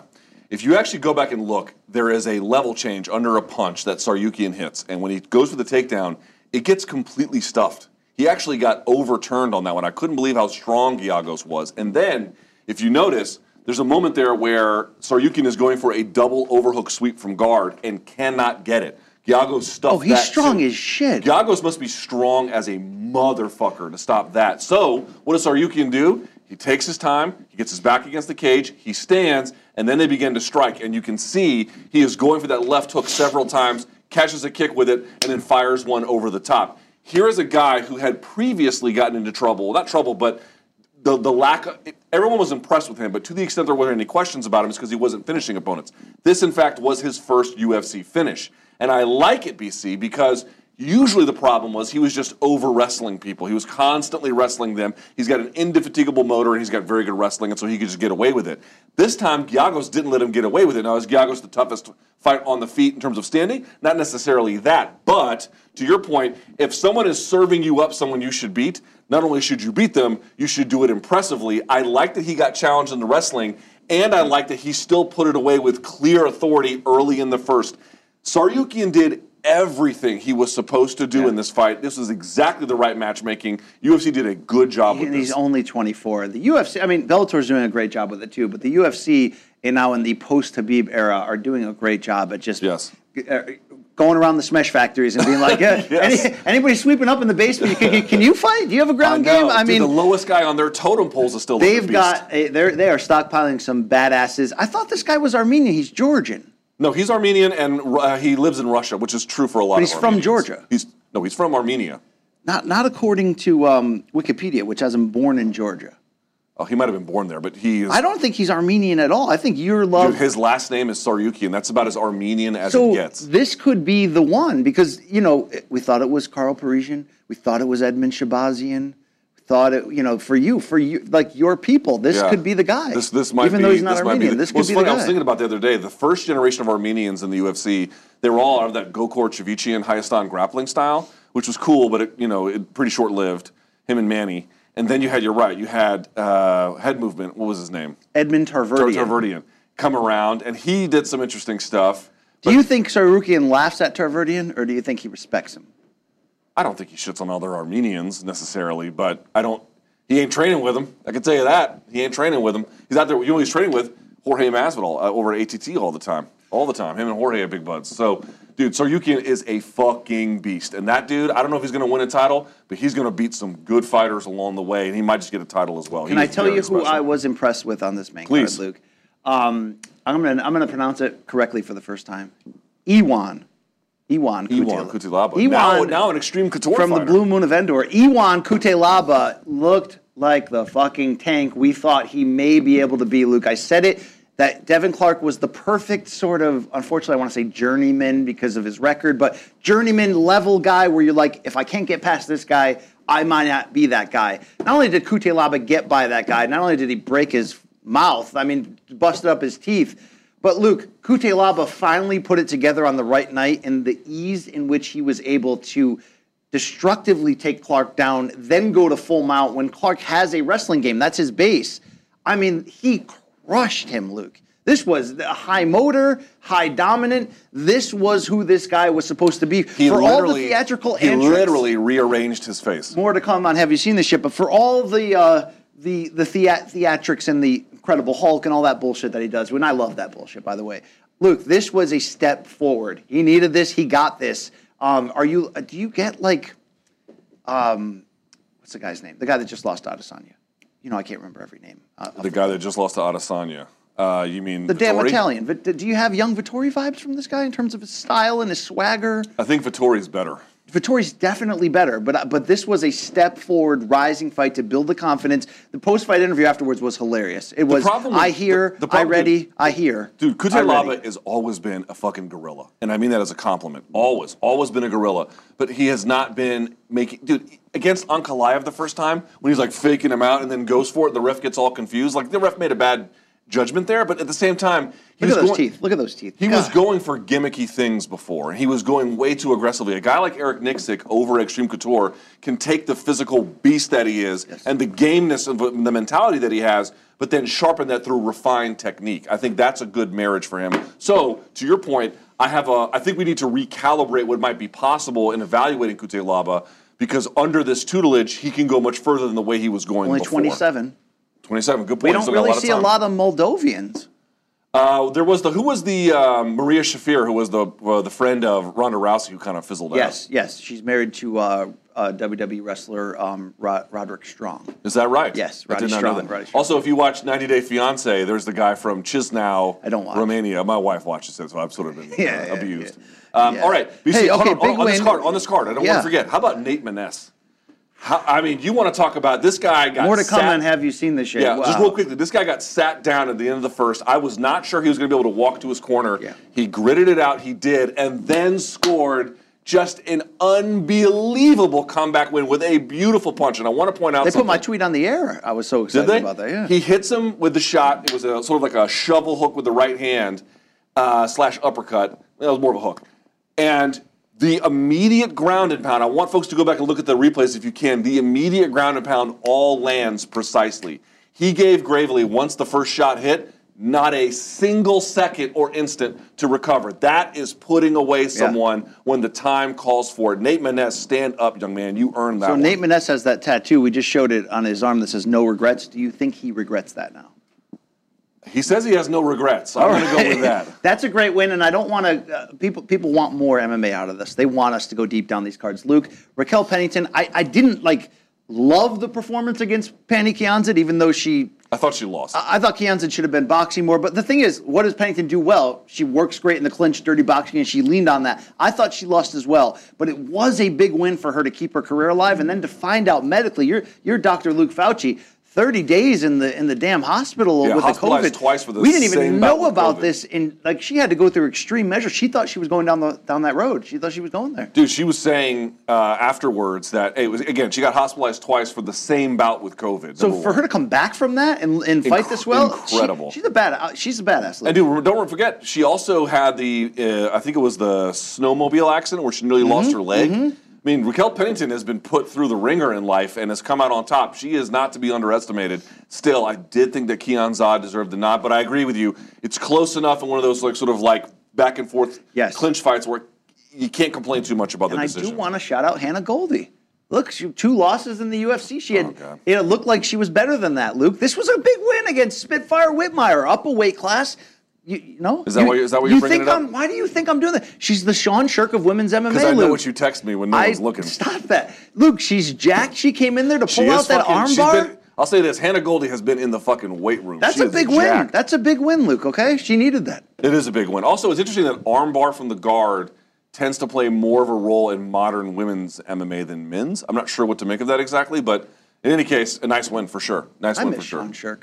Huh? I miss Sean Sherk. She's not Sean Sherk. I ran, Sean I Sherk ran into like, Sean Sherk dominant. while doing resume review research last night. So, um, but uh, you know, I miss him. We're doing one on BJ Penn. No, no, we're not. No, we're not doing BJ Penn. I, w- I wonder what this means for the curse. Uh, we'll have to see. All right, let's go to number four here if we can be. Oh, anyone else? We Okay, we already did it. We can, Luke. All right, can. number four on the card if we can here, our rundown. How about this, BC? Not only is there UFC 266 this weekend, which we're going to talk about in just a second, but first, big boxing is back. And when I say big boxing, I don't mean just the kind that boxing fans care about. I'm about the kind MMA fans care about too. Alexander Usyk is going to take on Anthony Joshua this Saturday. You want to talk about a huge, a huge fight. It's going to be at Tottenham Hotspur Stadium in London. I mean, this First is of all, if you haven't seen AJ fight in a soccer stadium, Anthony Joshua in England, it's like a rock. It's like the rock. When So let me ask you a when the Rock that. came out at WrestleMania a few years back in Dallas, and he had the the tor- he had that gun of fire torch, and he's lighting the the rock. Let me ask you it's this. like that. Let me ask you, in terms of that, in terms of fighter in his home country, Yes. having the biggest grandeur about it, who beats Anthony Joshua at a big stadium in London? I don't think anybody. no, no. It, I mean, it- can't match that. it's a different environment. That's like a, a movie star, rock star coming out. So it's it's a crazy environment, and this fight really matters. so not let me- just let me just- let me okay, pitch- let me pitch- the- let me pitch to you, let Yeah, me pitch well, to why don't you? I'll catch you pitch. Okay. Okay, okay. So, he- so, so here's the thing. We had this huge fight coming up, and as you know, it's a mandatory. We were all supposed to get AJ versus Fury, and it didn't happen. Fury's got Wilder coming up in just a few weeks, not even a couple of weeks at this point. But first up is AJ against Usyk. Usyk, BC, for folks who don't know, one weight class down at cruiserweight. This guy was the man. He unified all the titles and said, "See ya, bitch. I'm going to go to heavyweight." He fought Derek Chisora, and it was good, but it was bad. It was And- both. It was- and it was now both. he finds himself here against AJ. So my question to you is this. How big of an underdog should Usyk be to Anthony Joshua? Okay, he should be an underdog because AJ has big time power, and even though Usyk has two fights at heavyweight, you throw out the first one against a late replacement, and Chisora was equal levels of good or bad. Usyk still hasn't proven that he's potentially that elite heavyweight yet. He, outside of Tyson Fury, is the most dangerous matchup. Okay, outside of Deontay Wilder's right hand and Tyson Fury, Usyk is the most dangerous matchup for Anthony Joshua, style wise. Meaning that although he is a rightful underdog, it really shouldn't be that much. I hope. Can you look it up? What, Looking at it right now, Pro Boxing Odds. So Yeah, I got it if you don't know who Alexander Usyk is, look, he's from Ukraine. Same amateur system as Lomachenko. I've long called called him the Lomachenko of the high weight classes. His he came up training with Lomachenko's Papachenko, Anatoly. He uses footwork and angles similar to Lomachenko. He won all four cruiserweight titles despite not being a big puncher, but he's so slick. He takes a couple rounds to read you, and then once he's figured you out, his counters, his sideways, sidearm hooks, all kinds of different varieties. You can get underneath your shoulder and really use crazy footwork. His problem at heavyweight was always going to be the lack of power. He's six foot three, but he's thin and muscular, not a big hulking guy. It's going to come down to whether he can absorb big time punches from AJ and still fight. If he can, Luke, and he showed, by the way, a great chin when he was in that cruiserweight tournament, the World Boxing Series Super, the one where he became a star in. He had to go up there against unbeaten Mairis Briedis, and that fight was like a fight of the year candidate. Revisit that. He had to walk through hell to win a close 12 round decision. That's not heavyweight power, but it's close. I think Usyk has. See, I say I think. I don't know if he can withstand AJ's punches. If he can, though, this fight's going to get very interesting because AJ can box better by far than his critics say he can, Luke, but he cannot box on Usyk's level. And I know there's the narratives of can Usyk win a decision? Can anybody win a decision over AJ in a soccer stadium? And I don't bring that up because of, um, you know, the judges being dumb or the judges being paid off. When you're fighting somebody in a soccer stadium and the crowd is going nuts, it's going to influence the way the fights are, are looked at, even by a judge at ringside. Either way, Luke, there's a final four right now of heavyweights. Okay, Joshua's bringing three of the four titles at stake against Usyk, who was the undisputed cruiserweight champion, as we mentioned, and is undefeated. And then obviously you're going to get the Fury Deontay Wilder trilogy uh, two weeks from now, which has the WBC title and the lineal title at stake. This is your final four to find out who's the man at heavyweight. You couldn't ask. I know Dillian Whyte's still in that group, you know, but he's like the fifth. You could not ask for four better at this moment. Fury's undefeated. We've only seen Wilder lose once. Joshua lost once to Ruiz, but he but he won it back in, a, in and then Usyk's undefeated. What a time! What a time! The next two weeks are going to be in the heavyweight division, and Usyk is in this fight, Luke. All right, so let me ask He's you. in two, this Let me fight. ask you two questions about this fight. that This is you said mandatory. It technically is a mandatory, but at the same time, this is not a mandatory fight. This Right. is a fight. right This isn't. This isn't Canelo versus Yildirim. No, this is a this is a fight. This is a fight. Okay, two questions about this fight in researching it. One, to what extent at all does Usyk's punching power threaten AJ, who doesn't have the best chin? Number one. Two, is Usyk going to elect to fight on the outside, where he might find himself at range who's, with with Joshua, or is he going to find himself on the inside? Because experts have been saying he might find himself on the inside, but then you go back to the Joshua Pulev fight, and Joshua fought quite ably on the Yes, inside there. yes. So where do you think this fight's going to take place in terms of distance, and what about the punching power to the extent that it exists at heavyweight for Usyk? I think it's going to take place all over, to be honest with you, because once Usyk figures you out, then he does a lot of sort of leaping in, ducking in, and he does like to fight at close range once he's got you because the angles. Revisit uh, Usyk's final cruiserweight bout against Tony Bellew when he sent him into retirement. It was a DAZN fight. Your boy was the color commentator on that Hey. fight, and the way that Usyk, once he figured Bellew out, and Bellew fought tough early, uh, he stood right in the pocket, but he swiveled and he'd throw these sidearm shots. So it's going to be contested all over. The key to your question is interesting. Usyk does, didn't have big power at cruiserweight, doesn't have big power at heavyweight, but could he hurt Joshua with the right punch? The way in which he knocked out Tony Bellew, knocked him out cold, was with one of those shots you don't see coming. So I wonder down the stretch of this fight, if it gets there, if Joshua's got to be careful because Usyk can hit you with that right spot shot at the right time that turns your chin. I know there's going to be a lot of AJ benefactors out there who say, look, you guys never talk great about him on this show. He's got the best resume of everyone at heavyweight right now. He does. I'm going to give AJ that credit. I mean, he's one, he's, look at the names. But he's still vulnerable as shit. We cannot look past that. And Usyk is by far the better boxer. So I know there's all those questions surrounding Usyk, but this is a real fight that you need to care about. Is it a DAZN? Yeah, it's a DAZN, DAZN, right? mhm. That you need to care about on Saturday. I believe it's going to go on around dinner time on the East Coast here, so it's going to be a nice setup before we get to UFC 266. But it's going to Okay, matter. Last question. You asked about the odds. Our friends over at Caesar Sportsbook have Anthony Joshua as a minus 270, Usyk as a plus 220. And that might sound like a wide disparity by MMA standards. No, In that's boxing, close. that's pretty close. fucking close. That's close. I think that. Uh, hey, if you like Usyk, if you like Usyk, now would be the time. If you like Usyk, That's interesting. That's going to be a hell of a contest. Yes. Uh, and and if he Can you blows, bet that on the DraftKings Sportsbook app? Uh, of course you can. Okay. Of course you can. And if he blows it all up, dude, between that and what could happen, we'll talk about Wilder and Fury as he gets closer because BC and I have been monitoring very closely what Wilder's been up to. It's been fun Dude. to pay attention on the sidelines to see what Wilder's been up to. Wilder's believe it, believe it or not. all the right things I know. right now. I, well, not not quite all of them, but he's got a certain fire. yeah, he's still making outrageous claims. You know, of, of- I mean, he's benching terribly with gloves on. Yes, what are you yes. doing? I mean, please stop doing that. Okay. All right. Last but not least, BC, we go to point number five here if we can. We said we are going to mention UFC 266. Let's get to it. That is also going to be on Saturday night. Saturday is going to be a very busy day in combat sports. BC, when I ask you about the most important storyline between the featherweight title fight involving Brian Ortega and current champion Alexander Volkanovski, what stands out to you most? Look, I, know this ties into to us promoting ourselves and saying I did have that interview a little more than a week ago with Brian Ortega, which you can check out right now on youtube.com slash morning combat. It's a little weird because Ortega's a little weird. The interview I had with him with March was intense and weird. This one's slow and plotting and weird. I'm wondering, Luke, if if he's a little bit too cocky or a little bit looking over Volkanovski a little bit too much. Look, I'm a big believer in Brian Ortega's talent. I think he's super elite.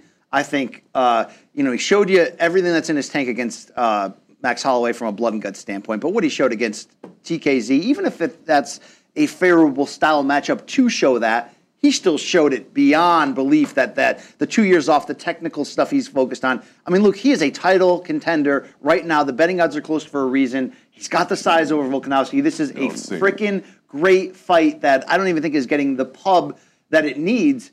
I just Wow, hope he's right. not because if you watch all the Ortega interviews, he's just kind of all over the place. He's talking about Max Holloway a lot more than he's talking about Volkanovski. He's very dismissive of the champion. Not that I think he needs to bend down and, and, and, and kiss the feet. They were tough coaches opposite. Obviously, there's a little bit of trash talk in that. I I just hope that he's going to pick the right balance that he needs between the warrior he was against Holloway, which was I'm not even going to go to the ground. I'm just going to show you that I've got the biggest balls in the cage here, and the technician he was. Obviously, the right answer is a middle ground, some type of to figure it out. I do think he has physical advantages that that could lift him to victory. I, I don't know who I'm favoring yet. We got a couple days to figure it out. I just hope Luke that Ortega's in the right mindset, uh, confidence wise, and has the right game plan to attack this because I think this is a winnable fight to him. Although nobody looks good against Volkanovski, it's as as tough of a chess, chess match as you can get into. Uh, I, I've just been weirded out. But to be honest with you, by all these Ortega interviews, I, I'm not really sure where he's at, Luke. Do you think I'm overplaying this? I mean, do you watch this guy? He just seems to be all over the place. I think even without that, here would be my major takeaway. And to your point uh, about the odds, they are quite close. Our friends over at Caesar Sportsbook have uh, Volkanovski a minus 160 favorite, which is not high, and Ortega plus 135. So they got it pretty goddamn close. Um, I would actually say this in MMA, there's a lot of. Uh, let, me, let me state this up front. There's no good reason why Ortega should win, which is to say the following Ortega is deserving of this. He is extremely dangerous, and there's lots of fighters who had no business winning fights and then they just did anyway because our understanding of the situation might have been wrong or they just overperformed or whatever the case may be. But Volkanovski's ability to manage around, to manage distance, to manage exchanges, his camouflage of his striking, his entry into exchanges, his exit from exchanges. Dude, it, Max Holloway had 10 rounds against him, and you could say he did it, but it was so close he didn't twice, uh, at least according to the judges who had a chance to review it. Uh, and again, that is certainly in dispute, but at a bare minimum, Max had a very hard time with him, not from a damage standpoint, but from a chess standpoint, from a let me see what I can understand here. Volkanovski doesn't get credit because the wins over Max were razor thin. And again, some folks want to dispute that, and I understand that.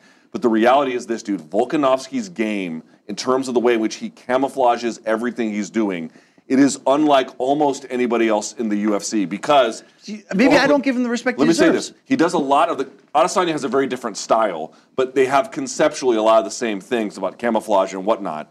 But then the difference with Volkanovski is A, he can wrestle his ass off both directions. Two, there's a good motor on Adesanya, has a good motor. But the other point is he has a much higher pace about it. Yeah. He just constantly goes like this. It's death by a thousand cuts, but it's still death in the end. I, I don't know what in Ortega's game, short of Volkanovski making a terrible mistake, which is entirely possible, but short of making a terrible mistake, this is this is a very difficult fight for him. I see. I, I'm not as far down that road with you. I think Ortega's better than people realize. I think he's I think he's I just think awesome. he's he's he's a little flaky. He's a little he's a little. I think there's potential for inconsistency. he's trying to do art when he should be doing a show. Very few can pull that off. Very few can pull it off. By the way, sorry. I know. I, I get on Luke. I was texting. I'm trying to secure a big time guest, maybe Okay. in person. And Okay, okay, I'm no just. I'm problem. trying to do big No things problem, I understand. Um, Luke, I, I love this fight, and you know I don't maybe get as jazzed up for you about a potential chess match, technical war. This is my type of potential technical. Like I, this is a, this is a this is a great fight. Can we forget about storylines and all that shit? Oh, it's a phenomenal fight. Great fight in a division that we need clarity. That Max is waiting. That we got a bunch of guys on the rise that want to crash this party. I wish Zabit could be part of this party. I really do. Uh, to you, we asked about the storyline. I'll tell you what my storyline is, dude. Th- This is all roads lead to Max Holloway. Yes. Right? Because if Volkanovski wins, dude, you've got after what Max did to Calvin Kattar, and if Volkanovski's waiting around, how else do you move that division forward without running that trilogy back? You know what would be great, by the way? I know you hate fucking hate when I interrupt you, Yeah, but I have great shit to say, Luke. That's why just, uh, in, you- in sure person, That's why you just got to wait. Just in person, the flow is so Just much better because you don't get my ticks Just and my wait a cues second. over, over just, Zoom. just sh- tranquilo. Okay, here's what I'm saying. So obviously we know the Volkanovski side if he wins. Even if Ortega wins, BC, even if Ortega wins, you got to run that one back with Max too. This is to me Which the Max great. Holloway sweepstakes, and either way, it's a great setup fight. You're damn right about that. Yes, you know, I forgave you. for how rude you were before because you're damn right about it. What I was going to say, Luke, and I think the people would love this. If Volkanovski beats Ortega and we set up the trilogy fight, I am willing to sit down with you in the studio and watch Volkanovski Holloway 2 for the 50th time with you. Okay? I'm willing. I'm willing. So that was pretty, pretty good. You should you should just blow me. Pretty, pretty good setup and should just blow delivery right there. instead. Uh, Pretty good. Well, that camera guy's real into the show right now. Check him out. He's, he's, he's borderline asleep, right? I think I think I can see his balls right here. no, you know what? He's on DraftKings right now. Oh, guess that's right. That's right. That's putting right. some free Yeah, the guy's like, oh, me, me, yeah, yeah. All right. Uh, okay, well, that's it for our top topics there. So that means it's time for you to ask us questions. It's time for DMs from dogs. All right, here we go. First question, BC. This is from It's Not Cage Fighting. It's not a Tuma. Is the light heavyweight division better without Jon Jones? It's a great question. What do you think, BC? I understand the spirit of that question. That without that that it takes the lid off it. The crabs have much more room to attack each other versus just being under the thumb of one. even though he figure. wasn't as dominant by any means the last couple title defenses. In fact, you can argue he lost both of those to Maheda and Reyes. We know that. When you remove a dominant champion, it allows others to step in and grow. And you and I talked about this last night when walking down on the docks of Jersey City with the Manhattan skyline above. Just like, how the freak did Jan Blachowicz get this good this late in his career? We're sort of just talking about the like two guys, just just having guy talk, right? It allows others to shine, so I have enjoyed that. It allows Glover Teixeira to make this this run right now. Guys like Prochazka and Rakic are making runs, but it, does it feel as important and special without the without a, a, a goat like guy like him? No. So I like it. I don't love it though. Like meaning Blachowicz Teixeira is a good fight, but you're not getting jazzed about it. You know what I'm saying? I don't know. It's. Pre- I mean, I know what you mean. I, listen, the best case scenario would have been for him to either win and then go right to heavyweight and like in action, or to stay at light heavyweight and have someone beat him, and then there's this rightful passage from generation to generation, so to speak, of champions. Like as a fan, this sucks not seeing him at all. That's right. I mean, his absence makes it so it's like, well, is this really better? I, I, think you're right. There are clear upsides to his absence where you get to see all these other stories, and there's and everyone. It's, it's not all roads lead to Jon all the time. True. At the same time, I'm with you. If he was around and competing, win or lose, it's hard to argue that would be worse. Is sort of what you're saying. I, I, I don't really believe that. I think I think him there makes it better, but him not being there has some unique advantages. Is the way it goes. Is there anyone in your contacts on your cell phone under the name Boo Boo Wild Thing? You. oh, wow. All right. All right. Here's from uh, Jack C. McGinn. BC, what's something new you've learned over the course of the pand, pand MMA, the pandemic MMA? What's something new I've learned? Are they asking about our personal life or asking? I think some- anything. Like, did you pick up any skills? Well, as we know, I, I, I picked up painting. I picked up vinyl records. Those were both two advancements in my personal life because you and I had a lot, as everyone else had a lot of time at home, a lot of free time. Um, I didn't learn a new language. I wouldn't say I became a better father or husband. I, I think that look, would you say it's it's been look obviously for anyone who had COVID and who had dealt with that or loss of family, it's been really hard. But even just the monotonous at home life. Both my wife and I work from home. Our kids were doing school from home for half the year in a small house. Um, it, you got to grow. Could, there's some ups and, ups and downs here. Ups and downs mental health wise. There's you know it, it was tough. I, am happy I picked up painting and, and vinyl records is my life. You know what I mean? I got Bronstetter up in the DMs for days. But um, you know, looking back, I, I you know maybe I wish I had done a little more with the time, Luke. Okay. I don't know if I learned anything new. Um, I mean, I'm always. Yeah, I don't know if I, I. I can't say that with the pandemic. Like, I picked up new skills in the same way you did. Yeah, your personal YouTube channel didn't really go in the right direction during the pandemic. Yeah, because I had a person whining about it, so I had to fucking stop for the most part. Um, um, but in general, like, no, I just sort of no, I can't say that I did anything new during the pandemic. No, I can't. Um, a lot of things I had been doing, I kept doing. That's true, but uh, no. Did you have a trying time? You look, you don't usually speak openly at all about your misgivings, ups and downs personally. Was was it was when you look back at the pandemic, which is not over, but whatever, was it trying on you mentally No, because of your medical license? I've never pretended to have a medical license. I just listen to people who are experts. No, you're you're- shut the you're- fuck up. Medical marijuana license. Oh, you mean medical marijuana license? yes, Yes, I did. I did. That was new. Yeah, that was fun. Because I look back, Luke, when I made that incredible top 20 countdown of the greatest moments in morning combat history that we ran on our 200th episode, Mm-hmm. looking back at like the first 100 episodes, you were angry as shit. You're a lot more calm now. Yeah, the, C- the CBS job changed a lot for me. I'll say that. I didn't learn anything new, but I was burning the candle at both ends for years and years and years. And then CBS came along, and we still have to do work, obviously, but I wasn't having to stretch myself so crazily all the time. Yes. And I was like, oh, I don't, I don't have to be angry. like, you can do things in your life where you be, you're angry so long that you think it's your personality, and then you realize no, it was just you were just living in a really bad way. Um, so that's that was a big revelation. I, I did get a therapist during the uh, Did you? pandemic. Uh, it had to be virtual visits because of COVID, but um, although at times it's awkward and you're like, man, wow, should I really be doing this? It's it's huge. It's huge. I don't talk about you a lot though, or my uh, other wife. But uh, you know, it always ends up like back to your childhood. Like it's like you got I got these It is. issues about work. They're like, well, what about your parents? You know, it always ends up back It- there. it- But that's true. I got a therapist who challenges me. She don't take no bullshit. She challenges me. All right. Uh, all right, from Scully, it's me. Will you guys wear costumes for the Friday before Halloween? And what are your best, worst Halloween memories? if we are in studio, I'd love to. I Yes, if we're in studio, I'll do it. If not, no.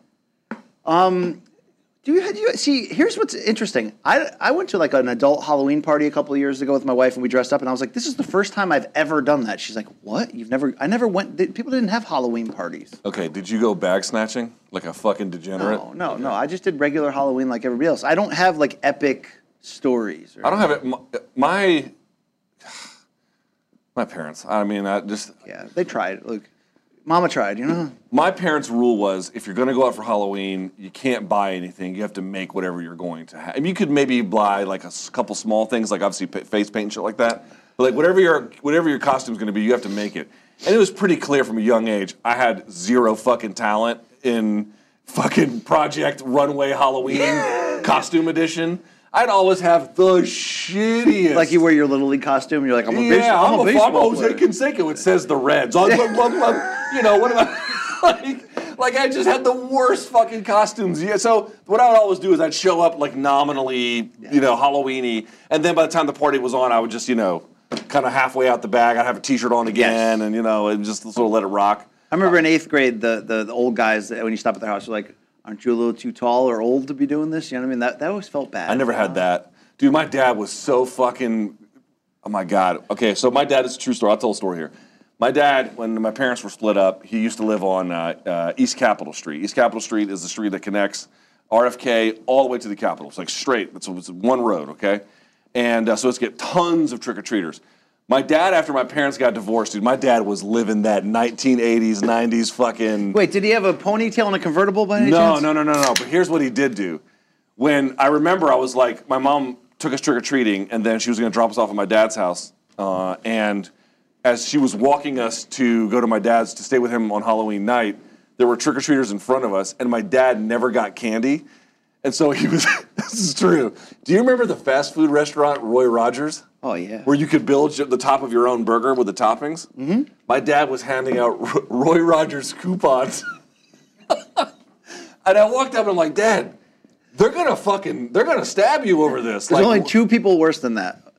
The la- the old ladies that give out the uh, popcorn ball. I mean, come on. Yeah, really? I mean, just die already. And then the old ladies that give out nickels or like dimes, and you're like, really? Yeah, what am I supposed to do? This cook Or these the dimes? wooden nickels? Whore? Yeah, it's just, just, it's just. The old whore. Luke, what's your most memorable costume that you wore? Memorable. You mean like good or bad? Yeah, I mean, Um, God, they've all been fucking bad. yeah, I hear you. Memorable. Um, oh God, I one time. Oh God. I was like, I one time tried to go as like, I don't even know, dude, this was the most fucking stupid idea I've had. I was like, I'm gonna try and be like Frankenstein, right? Classic, can't go wrong. Let me just see if I can be a hipster Frankenstein. you do have like an Eddie Munster like vibe. Yeah, so I tried some of those years ago, but it didn't work No, it's either. just natural as well. And so I tried a hipster Frankenstein, which is just doesn't even make any sense.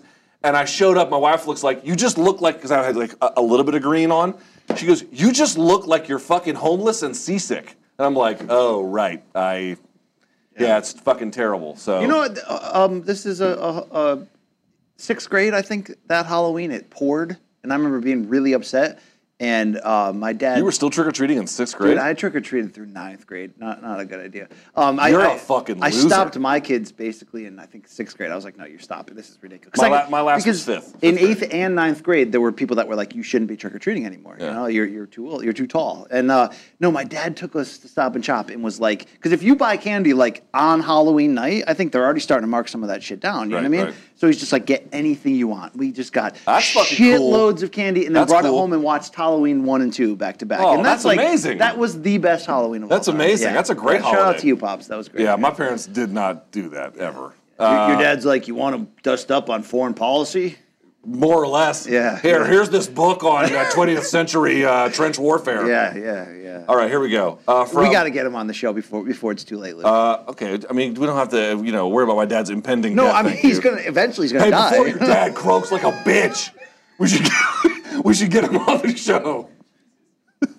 All right, from Moohammer Eight. How strong is the skill slash weight discrepancy at the elite level? For example, could Khabib or Poirier compete compete against an unranked middleweight? Yes, they could. Yes, they could. yes, they could. They could. Yeah, the, skill. the okay. So they're they're saying the skill level between a championship elite level and a UFC debuting fighter is wide, Is wide, yes. and the, for the most part, unless the guy's a fucking Russian hammer, right? Yeah, I mean, obviously, there's going to be exceptions to that rule, but like, I guarantee you that Poirier and Khabib have trained with middleweights in the gym and fucked them up good. Like, yeah, for sure.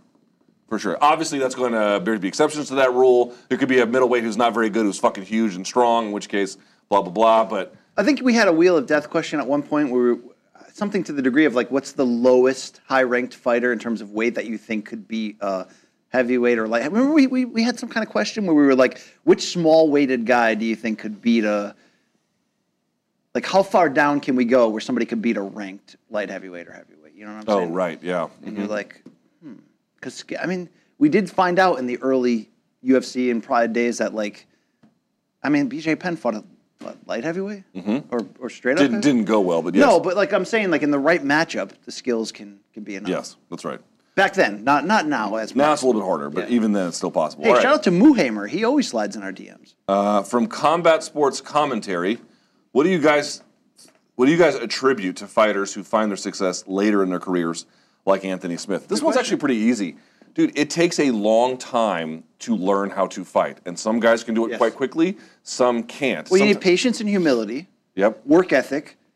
But Good you- experience, good coaching, and Yeah. dude, hon- honestly, MMA is there's so many things to learn, dude. It just takes time. Would you say that can we're like the Anthony Smiths of the MMA media? Like we had to just, we had to just eat shit a long. We just had time. to chop that tree for a long ass time, Yeah, right? for sure. Canadians are making big dollars. We're I can't even pay my rent, right? We had to just. I mean, we We were never scouted for the elite team right away. We just forced our way on there. people always saw, oh, BC worked at ESPN for 12 years. I wasn't. They, they didn't know I worked there. I was, you know, you know what I'm saying? Like, Yeah, like, fair. You know, a couple times I batted eighth for the Yankees when they called me up, but I, it wasn't like that was a hot prospect in that organization. Look, you know. By the way, this is the most humbling thing. You know your true value because you, you ever been at a job like I've been at ESPN for years when I was underpaid and wanted a big offer elsewhere. I'm like, man, once I get that big offer, I'm going to find out how much they really, how good they think I really am, right? Because they'll match it, right? When you get that offer, like I got from CBS in 2017, and then you go back to your bosses and they're just like, good luck to you. You know what I mean? Then you're like, oh yeah, okay. So you you did you yeah. I know exactly where I stand. I didn't have that experience leaving. I did Fox, not get a counter. I did not get a counter offer. I did not get a sit down with the big bosses. Good luck to you. Whatever. Is there anything we can do? I mean, it was just sort of like,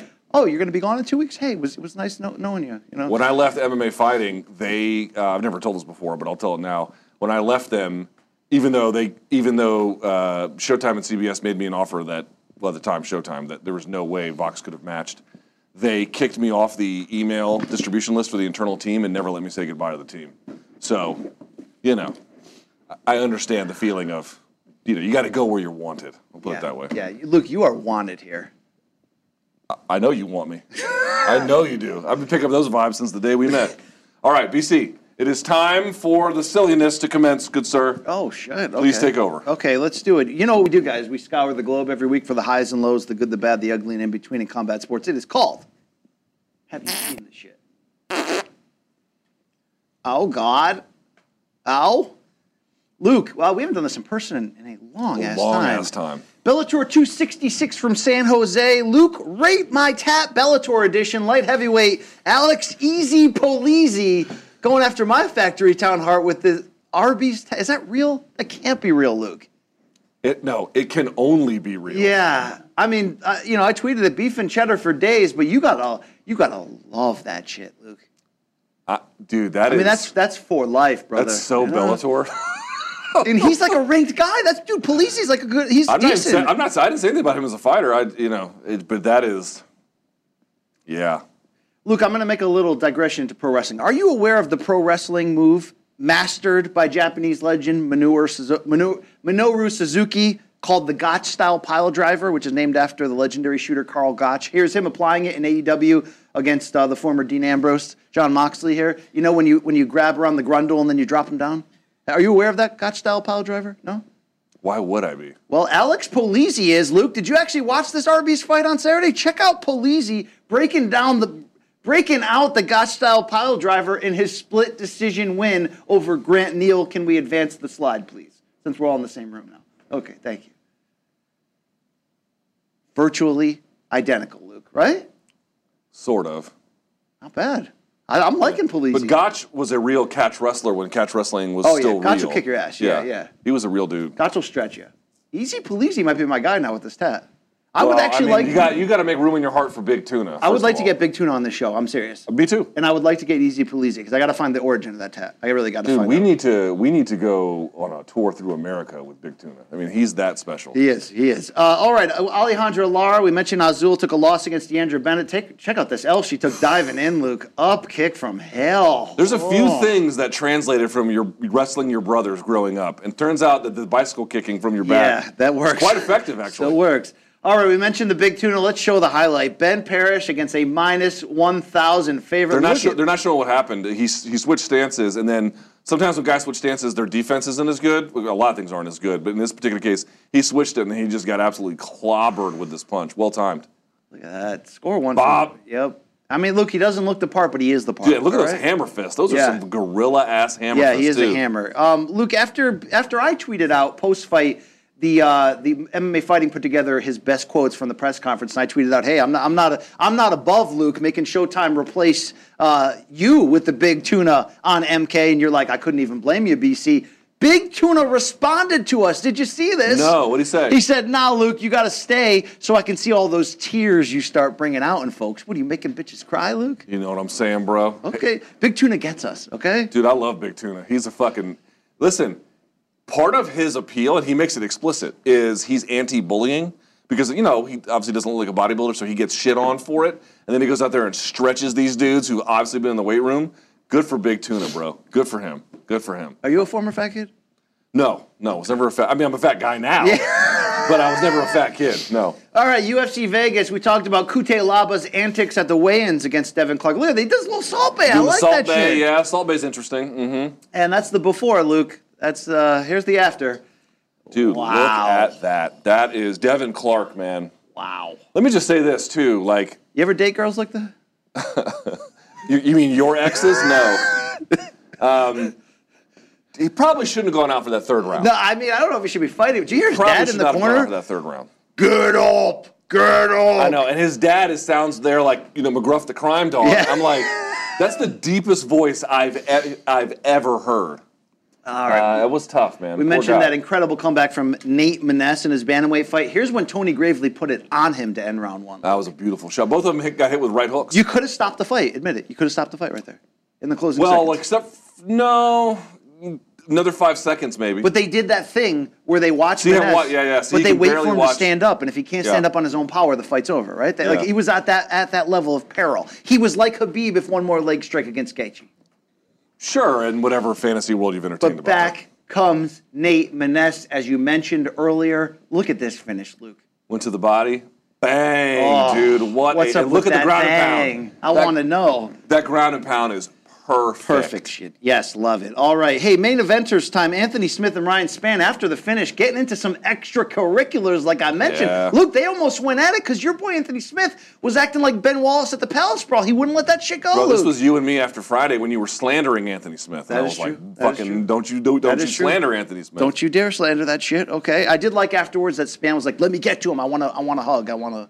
You know, Spann's a real man. Okay. I think he takes his losses like a real man. Yeah. All right, middleweight Joaquin Buckley, Luke, yet another highlight reel finish. Antonio Arroyo was kind of piecing him up, and look yeah. at Buckley he was, come dude. back. He was losing that fight. He, was losing a, that fight. He had a Rockman size hematoma on his head too. It looked like Mark Hominick in round five against Aldo. I think someone tweeted me. I forget who it was, but it said it looked like he had a fun-sized Snicker inside of his scalp. How about him coming out to "Money, Money, Money" the song, and then And then afterwards, Dana, Dana, we gotta talk, bro. we got we got to have a meeting, bitch. It was great. It was great. I love I love Joaquin Buckley. Love that guy. All right, Luke, we have a new entry into the celebrity boxing bubble. Let's check out the form on your boy Drake, the Canadian. Oh God. What do you think? Is he ready? Is he ready Dude, for I'm too polls? old for this shit. You know what I mean? Like, I mean, who's he training for, Luke? You know he DM'd Ariel during the Showtime pay per view that's great. to thank him for that shout out. Yeah, that's great. All right, Luke. Um, that, that form though kind of reminds you of a Prime BC, right? Do you need more proof? That's you? No. Do you need more proof? of What what Prime BC can do with the gloves on? Let's see. Gaff, can we hit the button already, please? This, this is a long enough setup. Look at that jab. Look at that jab. Look at that stiff ass jab. Look at that shit. Bitch. You, oh, oh, you want to fuck with the jokester? Bitch. Okay? Bitch. I mean, that is literally, and I'm making. Look at that. Look at that footwork. Look at I- that jab. that is the worst footwork I've Look at that. ever Look at that. seen. Look at that. Yeah. Do you know who's watching this angry right now? You know our boy Brandon Wise from The CBS guy who's Sports? holding pads for you? No, like, that guy's the fuck has awesome. gone That's wrong my with my? That's my boy. Uh, I went to Fort Lauderdale to visit the home office. Brandon Wise and I went to this title boxing gym that's now RIP'd. And um, COVID. before we could even box, this dude right there is like, "Hey, let's do the warm up training." Luke, the warm up was like running a damn marathon. It was like I, was so gassed after the warm up that there's video out there that Wise has. He's threatening to put on the internet of me throwing uppercuts like, like I'm, uh, like I'm a paraplegic, Luke.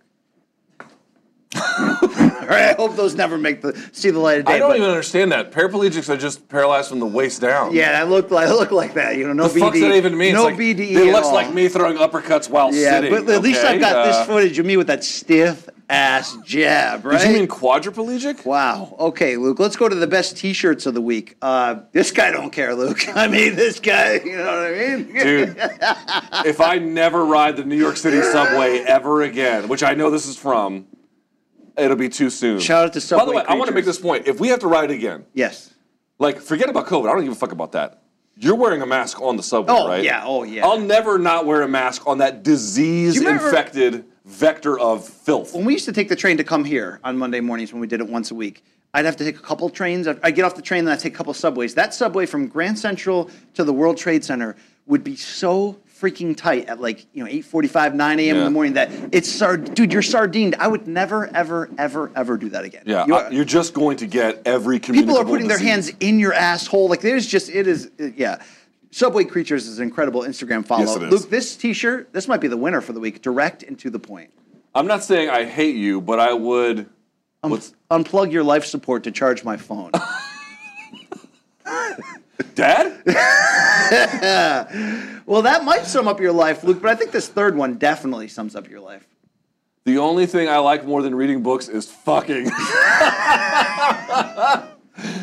I, if this man ran for office, I would vote for him. But Luke, the best. I don't even know what he's even supporting. the best T-shirt of the week comes from Anderson Silva. I don't know if this is a fake or not, but It's it is fantastic. It's a It is I on the fantastic. date, yeah. It is fantastic. I believe it too. The way yeah. that guy moves, I totally believe it. All right. Hey, Luke, we got great crowd fights this week sent in from our folks. This is college football. West Virginia versus Virginia. Check out this crowd fight, Oh! Luke. Oh shit! Oh, kick to the f- soccer kicks, Luke. Wow, pride style. Yep.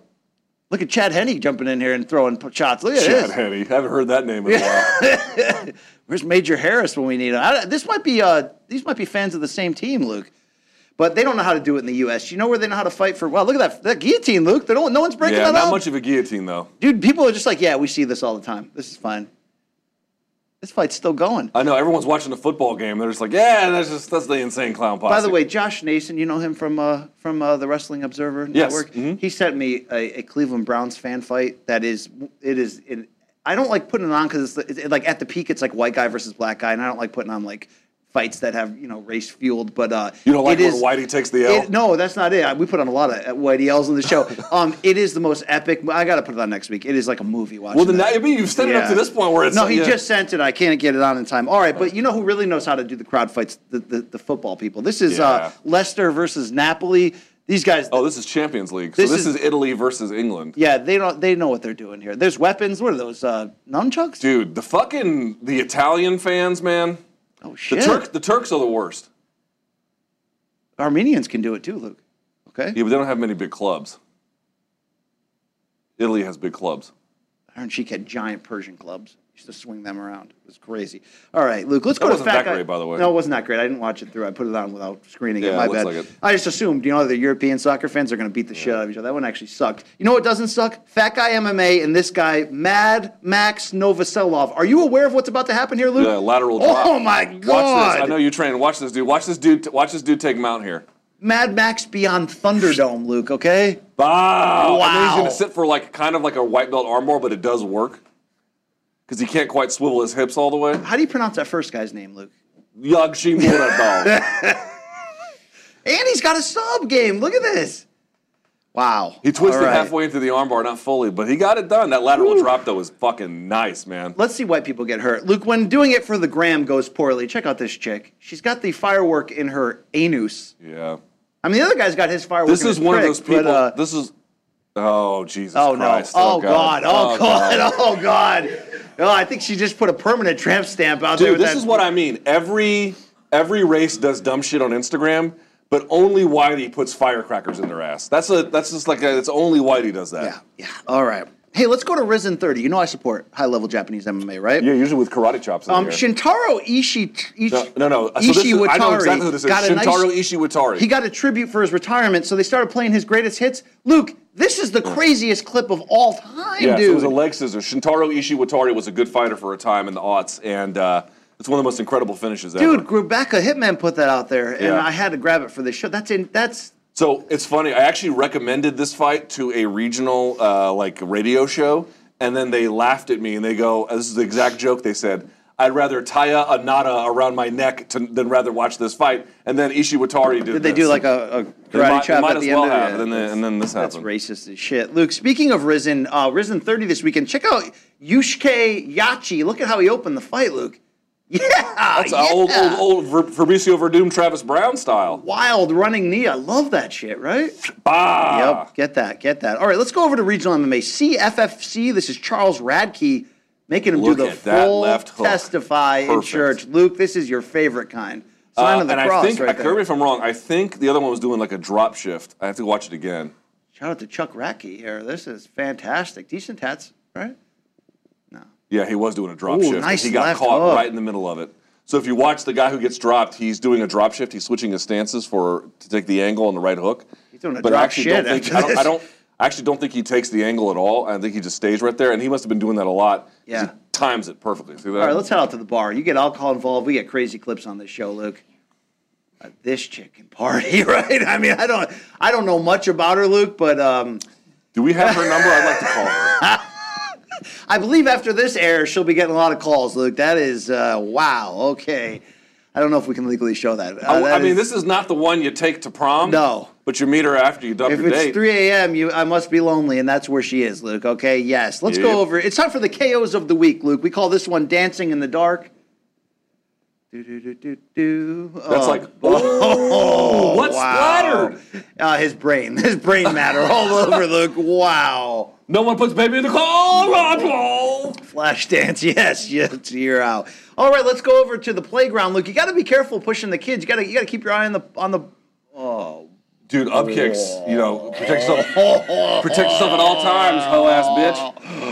oh God. That's what you get for growing your hair out like a fucking. Oh yeah. Yeah, keep keep following Phish on the road, Jerome. fucking asshole. Cut your hair. Down with disease, indeed. Wow. Okay. Uh, let's go to spring break, Luke. Check out this chick in the blue bra.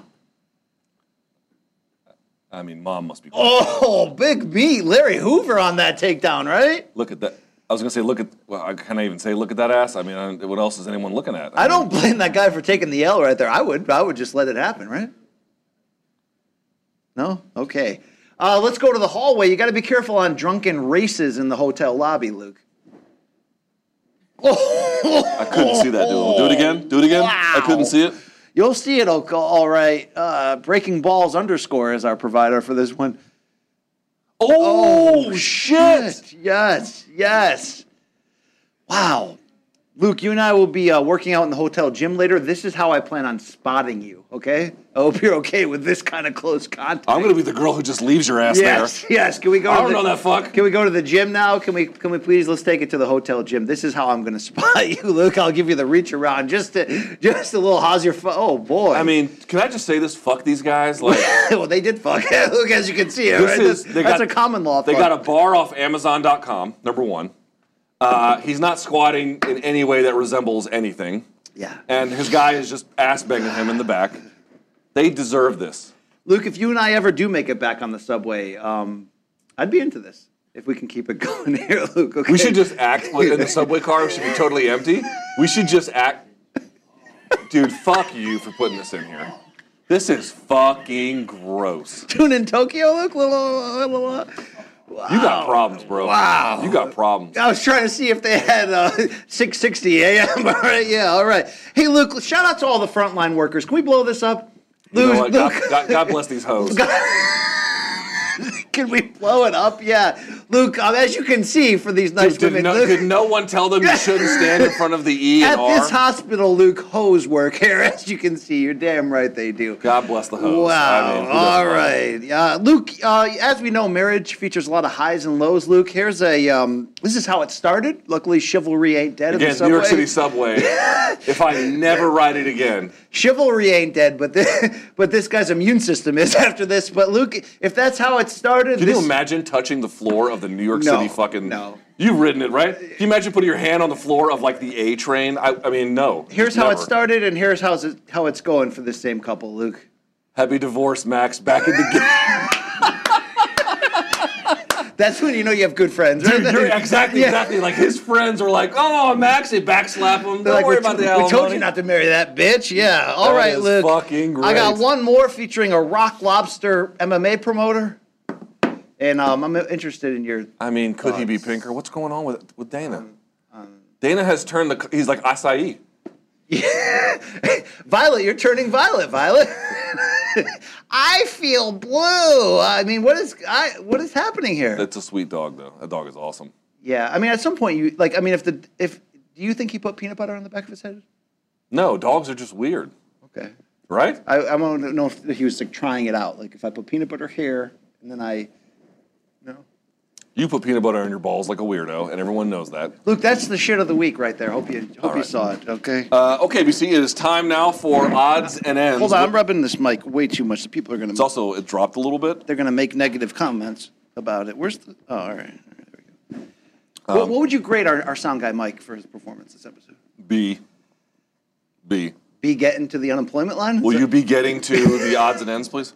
All right, odds and ends. Uh, the great Campione himself, no, not Eric Morales, my, my true Campione in boxing, Manny Pacquiao, Luke, officially has done it. He has announced his candidacy to become or to run for the presidency of his native Philippines in 2022. Luke, we knew this was teased as a possibility, but Manny put a tweet out there to the world saying, you know, he wants to make a change, he wants to do right.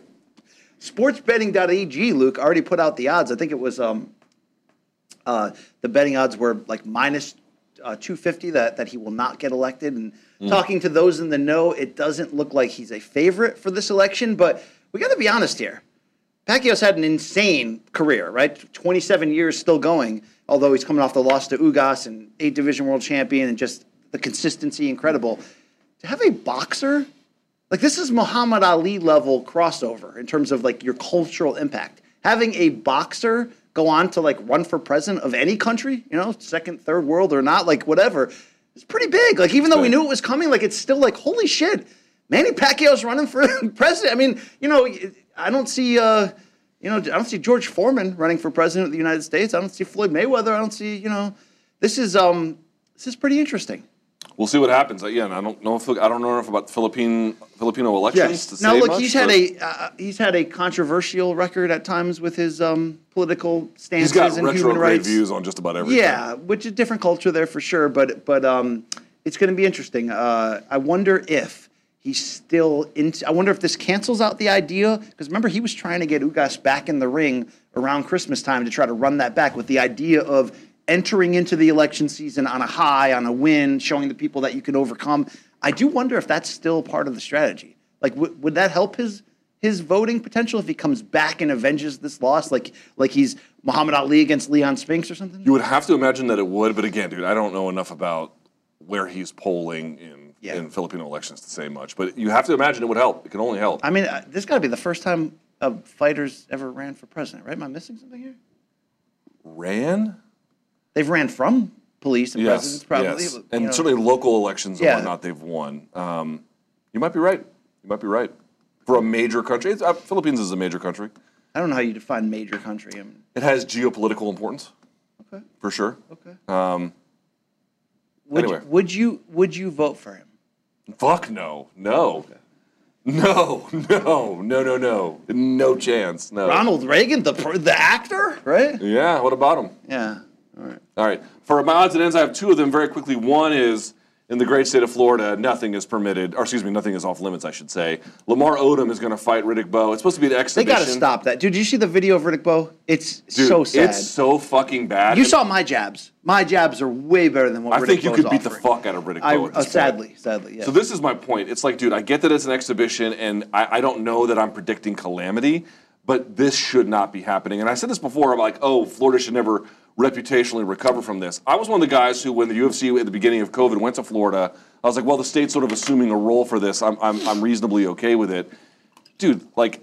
You cannot trust these people even a little bit. They are not worthy of any kind of reverence that you might heap on any major state athletic commission. They are virtually limitless in what they will permit to the point of outright. The Association of Boxing Commissions put out a letter saying this should not happen. I think the ringside physicians weighed in as well. Talk about bad timing. That's the same state that just put Evander Holyfield out there, and we had Yeah. all that shit. It's like, shocking what they're willing to permit, and really shame on them. And it's fucking disgusting. And it if shouldn't this happen. fight goes on, and, and by the way, just look up Riddick Bowe's uh, Muay Thai fight From he eight had years ago. From eight years ago, that's just the saddest shit ever. Like this, it like what's that? Uh, what that that little column Sports Illustrated used to have? Uh, it used to say like this uh, when Armageddon is upon us. You know what I'm saying? This, this week's sign of the apocalypse. Remember that? Remember they? they'd Oh, have- yes. Mhm. Th- this is in, in combat sports. This is this week's sign of the apocalypse is upon us. Um, can we just bump Paulie Malignaggi and Corey B up to the main event already, Luke? Seriously, that one I'm less I'm less bothered by. I mean, it's just, it is what it is. But Yeah. Riddick Bowe, dude, I told you this. I saw Riddick Bowe when he was there just as like a guest for Peterson Khan.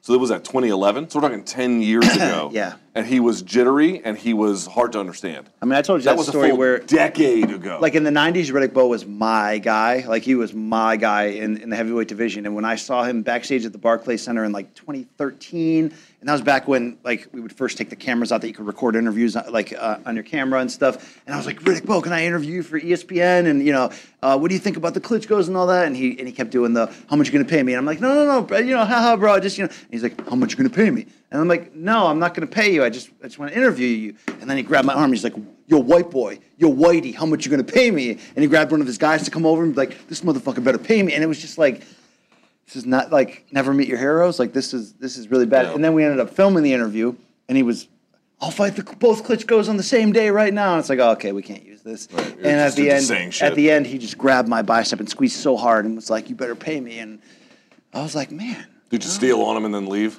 Uh, and I took I took my belt off and I held it up. I put it in the trash like the WBC strap, just as a little little callback, little shout out there. Uh, all right, and then last but not Then I was like, Lennox Lewis was a bitch, right? La- like, last but not least, you got to follow this story. If you guys been out there paying attention to what Dan Hooker is doing, so Dan Hooker, because of COVID and a bunch of other issues, couldn't get a uh, visa or I guess renewed passport, whatever it is, whatever documents he needed for travel from the government of New Zealand. So he managed by her, literally, you know, creating a Twitter campaign to blow up the ambassador and the embassy's um, Twitter account to get a meeting so he could get whatever documents he needed. He got it yesterday. He leaves on Thursday from New Zealand to travel quite literally all the way, not all the way, but I guess halfway around the world. He lands in Vegas on Thursday, I think afternoon, night, has just enough time to cut weight for Friday morning so that he can fight on Saturday. I mean, he Dude, could be I- setting himself up to fail, and he's coming off of defeats. Like this is like every obstacle against him. I have. I am sure that in the Pride era, there must have been last minute flights to Japan that happened or something like that. But for a guy who I would still say, I'm not sure where he's ranked, but I still would put him in my mind. He is capable of top 15 wins. Oh, yeah, yeah, sure. right. Uh, well, we could, we question the long term punch resistance because he's been in one He's been in some war wars, but another. we're talking about an elite level fighter here. I have heard of fighters coming from Brazil at the last second and then making the scales and blah blah blah. I have never heard one fighting at this level who is coming geographically this far away. I've never seen and who has to probably wait a month afterwards to go back to his family, right? Yeah, and then he has to quarantine before he can even see his kids again. I Yeah. mean, dude, this is a level. This is like, uh, let's just say it. If this were your friend, you'd be like, dude, you cannot take this fight. This is a terrible idea. But dude, Is fighters this the are universe just. telling him that he shouldn't be fighting right now? Say again. Is this the universe telling him that he shouldn't be fighting? well, here's my thing: is like, are his coaches going to be there? Are like, does he have cornermen who are also making the trip? Like, Look, is I've- he solo? What the fuck is I've going seen the UFC's financials thanks to John Nash th- for last year and what this year's expected to be. Can can Dana sent a private plane to pick this guy up? This wouldn't be the probably wouldn't be the first time there was that Zuffa sent a private plane for a hooker. I mean, this this would be this.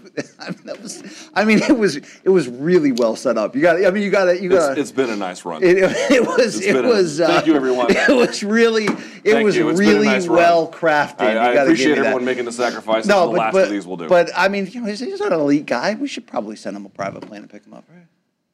Yeah, I mean, lol. You know, they're not going to do that. Yeah. so, okay. uh, what, what do you want? Benefits? What do you Yeah. want? What do you want? What do you want? Uh, revenue sharing? I'm sorry, you want more than Yeah. twenty percent? No, No, not going to happen. no. So anyway, pay attention to what's happening with Dan Hooker. There is uh, no good reason why he should win, but he just might because he's he's committed in ways that are hard to explain. So there you have it. Uh, all right, BC, that's it for the I'd show go today. as far as saying that our our in studio shows, Luke. I mean, they're at least ten times better than our Zoom shows. Okay, I need you to pull up the Manscaped read so we can do this phony read together. it's not phony, Luke. I use the product. Okay. I used it too. Oh my Bozak. I want you to think about that right now. Are you ready? all right, all right. Let's act it out, Luke. Uh, BC, before we move on, let's talk about something important for our male listeners. It's time to talk testicles, baby, please. Manscaped is keeping things fresh this fall season with a brand new fourth generation performance package. We've talked, Luke, about Manscaped in the past, and for good reason. Do you know the products? They work really well. I've used other products before. This is truth. I've been nicked down there, Luke. I've had ball. Yeah, but on purpose. I've had ball cuts. Seriously, many times. It's the, it's the absolute worst when you're trying to, you know, you're, you're trying to get that Peter North look. You can't just like that. This is your. This is where you would jump in and You and, can't just and like take us that. down the serious road. Luke. Uh, if you don't want to carve up your, this is what this is what, dude. This is a true story. Can I, can I stop this for just a second? this is a true story. The first time I was ever on Spike TV, they called me up. They're like, "We want you on." It was to talk about Dakota Cochrane, who had done. He's straight, but had done gay gay porn for Yes, pay. yes. That's the first time I was ever on national television. Was to talk about gay for pay porn. Now here I am, 42, and I'm saying, if you don't want to carve your man jewels up like a pumpkin, the Manscaped Performance Package 4.0 includes the new Lawnmower 4.0. It features a cutting-edge ceramic blade to reduce grooming accidents, thanks to their advanced skin-safe technology. But BC, there's also a 4,000 LED. So here's the deal. There's a light on it. You can use it in the oh, shower because it's it's, waterproof. waterproof. And there's a light on it, and there's a, a guard you put over the thing. So you cannot nick yourself and you get the clean shave. It actually works. But Luke, to get back to this, um, you don't want to carve your man jewels up like a pump. No, that was your line. Luke, as you know, I'm a day one ish believer in a shorn scrotum. It's quite breathtaking. Dude, who the fuck approved this? I don't know. I mean, Austin Powers read this. I mean, this is ridiculous. It's quite breathtaking, really. But in addition to keeping yourself clean down there, the Performance Package 4.0 also comes with the Weed Whacker ear nose trimmer. Now that's handy. I'm not joking. I use the nose one because it's the first nose trimmer that doesn't hurt. It doesn't like make you cry instantly. It just kind of shaves up the area. You ever see a grown man who's decent looking, but he's got like hair coming out of his ear hole? Yep. That's just gross, right? You don't want to be that guy. No, okay, keep it. Keep, keep, take us. Uh, and by the way, of course, they have the uh, proprietary skin safe technology, which Yes. prevents nicks, stags, tugs, and delicate holes. Uh, BC, if you want to get the Manscaped Performance Package 4.0 that comes with the Lawnmower 4.0 trimmer, it's got trimmer. the ball de- deodorant too. You can, Yep, Weed Whacker ear and nose hair trimmer, Crop Preserver ball deodorant, Crop Reviver toner, Performance boxer briefs, and a travel bag to hold all your goodies. You can get 20% off plus free shipping with the code COMBAT. Combat with a K. K O M B A T at manscaped.com. Again, 20% off plus free shipping with the code COMBAT at manscaped.com. Make your balls a priority this fall. Choose Manscaped, your balls. Now we are old wash dads. No one, no one cares about our balls. But seriously, if you're still in the game, this is a good product. So use it. Yeah. Tell them BC sent you. Combat with a K is your code. Get that percentage off. Get it in your house. Get it on your balls. Thank you. All right, one more time, I want to remind folks if you go to DraftKings Sportsbook, the official stat, uh, sportsbook provider for the UFC, uh, you bet $1 using the promo code COMBAT, K O M B A T, for new customers. If you're a new customer, uh, you can get 150 bucks free to bet on UFC 266 stuff. You know, shilling aside, Kurt, or any other way, um, do you like sports? Do you like sports betting? You want to bet one dollar and get 150 more to use on UFC? Guys, go go download the DraftKings Sportsbook right now. You need to remember our code Combat with a K to get your your uh, new subscribers only discount. And uh, if it is not available in your state, meaning legalized betting, you can still get on the DraftKings daily fantasy setup and still have a chance to be entered to win $1 million. Restrictions do apply, but slowly but surely our country is removing those restrictions, Luke. Us Kings of Connecticut in October will be betting legally, bro, okay? Breaking down a lot of families and marriages. I can't wait. Let's do it. All right, so then just to remind folks, uh, if you want to reach the show for, let's see, Wednesday's fan submissions or Friday's Dead Wrong, morningcombat at gmail.com is the place to email. If you want to try Showtime, you certainly can. Go to showtime.com. You can get a 30 day free trial. If you like it, you may keep it. If not, you may move on to something else. Uh, We will have three big surprises this week. Yes. A resume review of a fighter to be told about soon, a bonus video with don't give too much away. with a friend of the family. That's right. And Documentary 5.0 is supposedly launching this Wednesday. We might have a little tease for you on Wednesday to launch it live, as long as Less Than Jake can finish it soon. Also, you want new merch? Go to morningcombat.store, get 10% off the new Factory Town MMA line using our code. A lot of codes this week, okay? Factory Town 10 will give you 10% off this fantastic merch over here. You can get the fanny pack. You got the there's a satchel. There's a duffel bag. There's the uh, camouflage. I love MK. There's a lot of good shit out there. Okay, some of it I even approved, and you you should you should be wearing our shit. Okay, it'll look fantastic. You're gonna love it. You're gonna like the way it looks on you. At least I guarantee it. I'm So, going to um, manscape my Bozak and then send you the clippings in one of these uh, bags. Look how good we look in front of this merch, Luke. We've come a long way. Okay, Yeah. we've come a long, long All right, way. let's close the show. It's been almost two hours. All right, so thanks to everyone at good Showtime, CBS Sports. We are back in the bomb shelter like again on Wednesday, plus content today, tomorrow, a whole lot of stuff. Oh, by the way, I know there were some reports out there, BC. We did see it reported that Canelo is maybe going to be fighting on Showtime pay per view coming up in November. I guess stay tuned. We'll see if we have some stuff for you in store for that. Okay? Big Red. All right? Talk- Talking about talk- talking about. I heard it both ways. Talking about Big Red. That's the King of Connecticut. I'm Luke Thomas. Until next time, may all of your gains be loyal.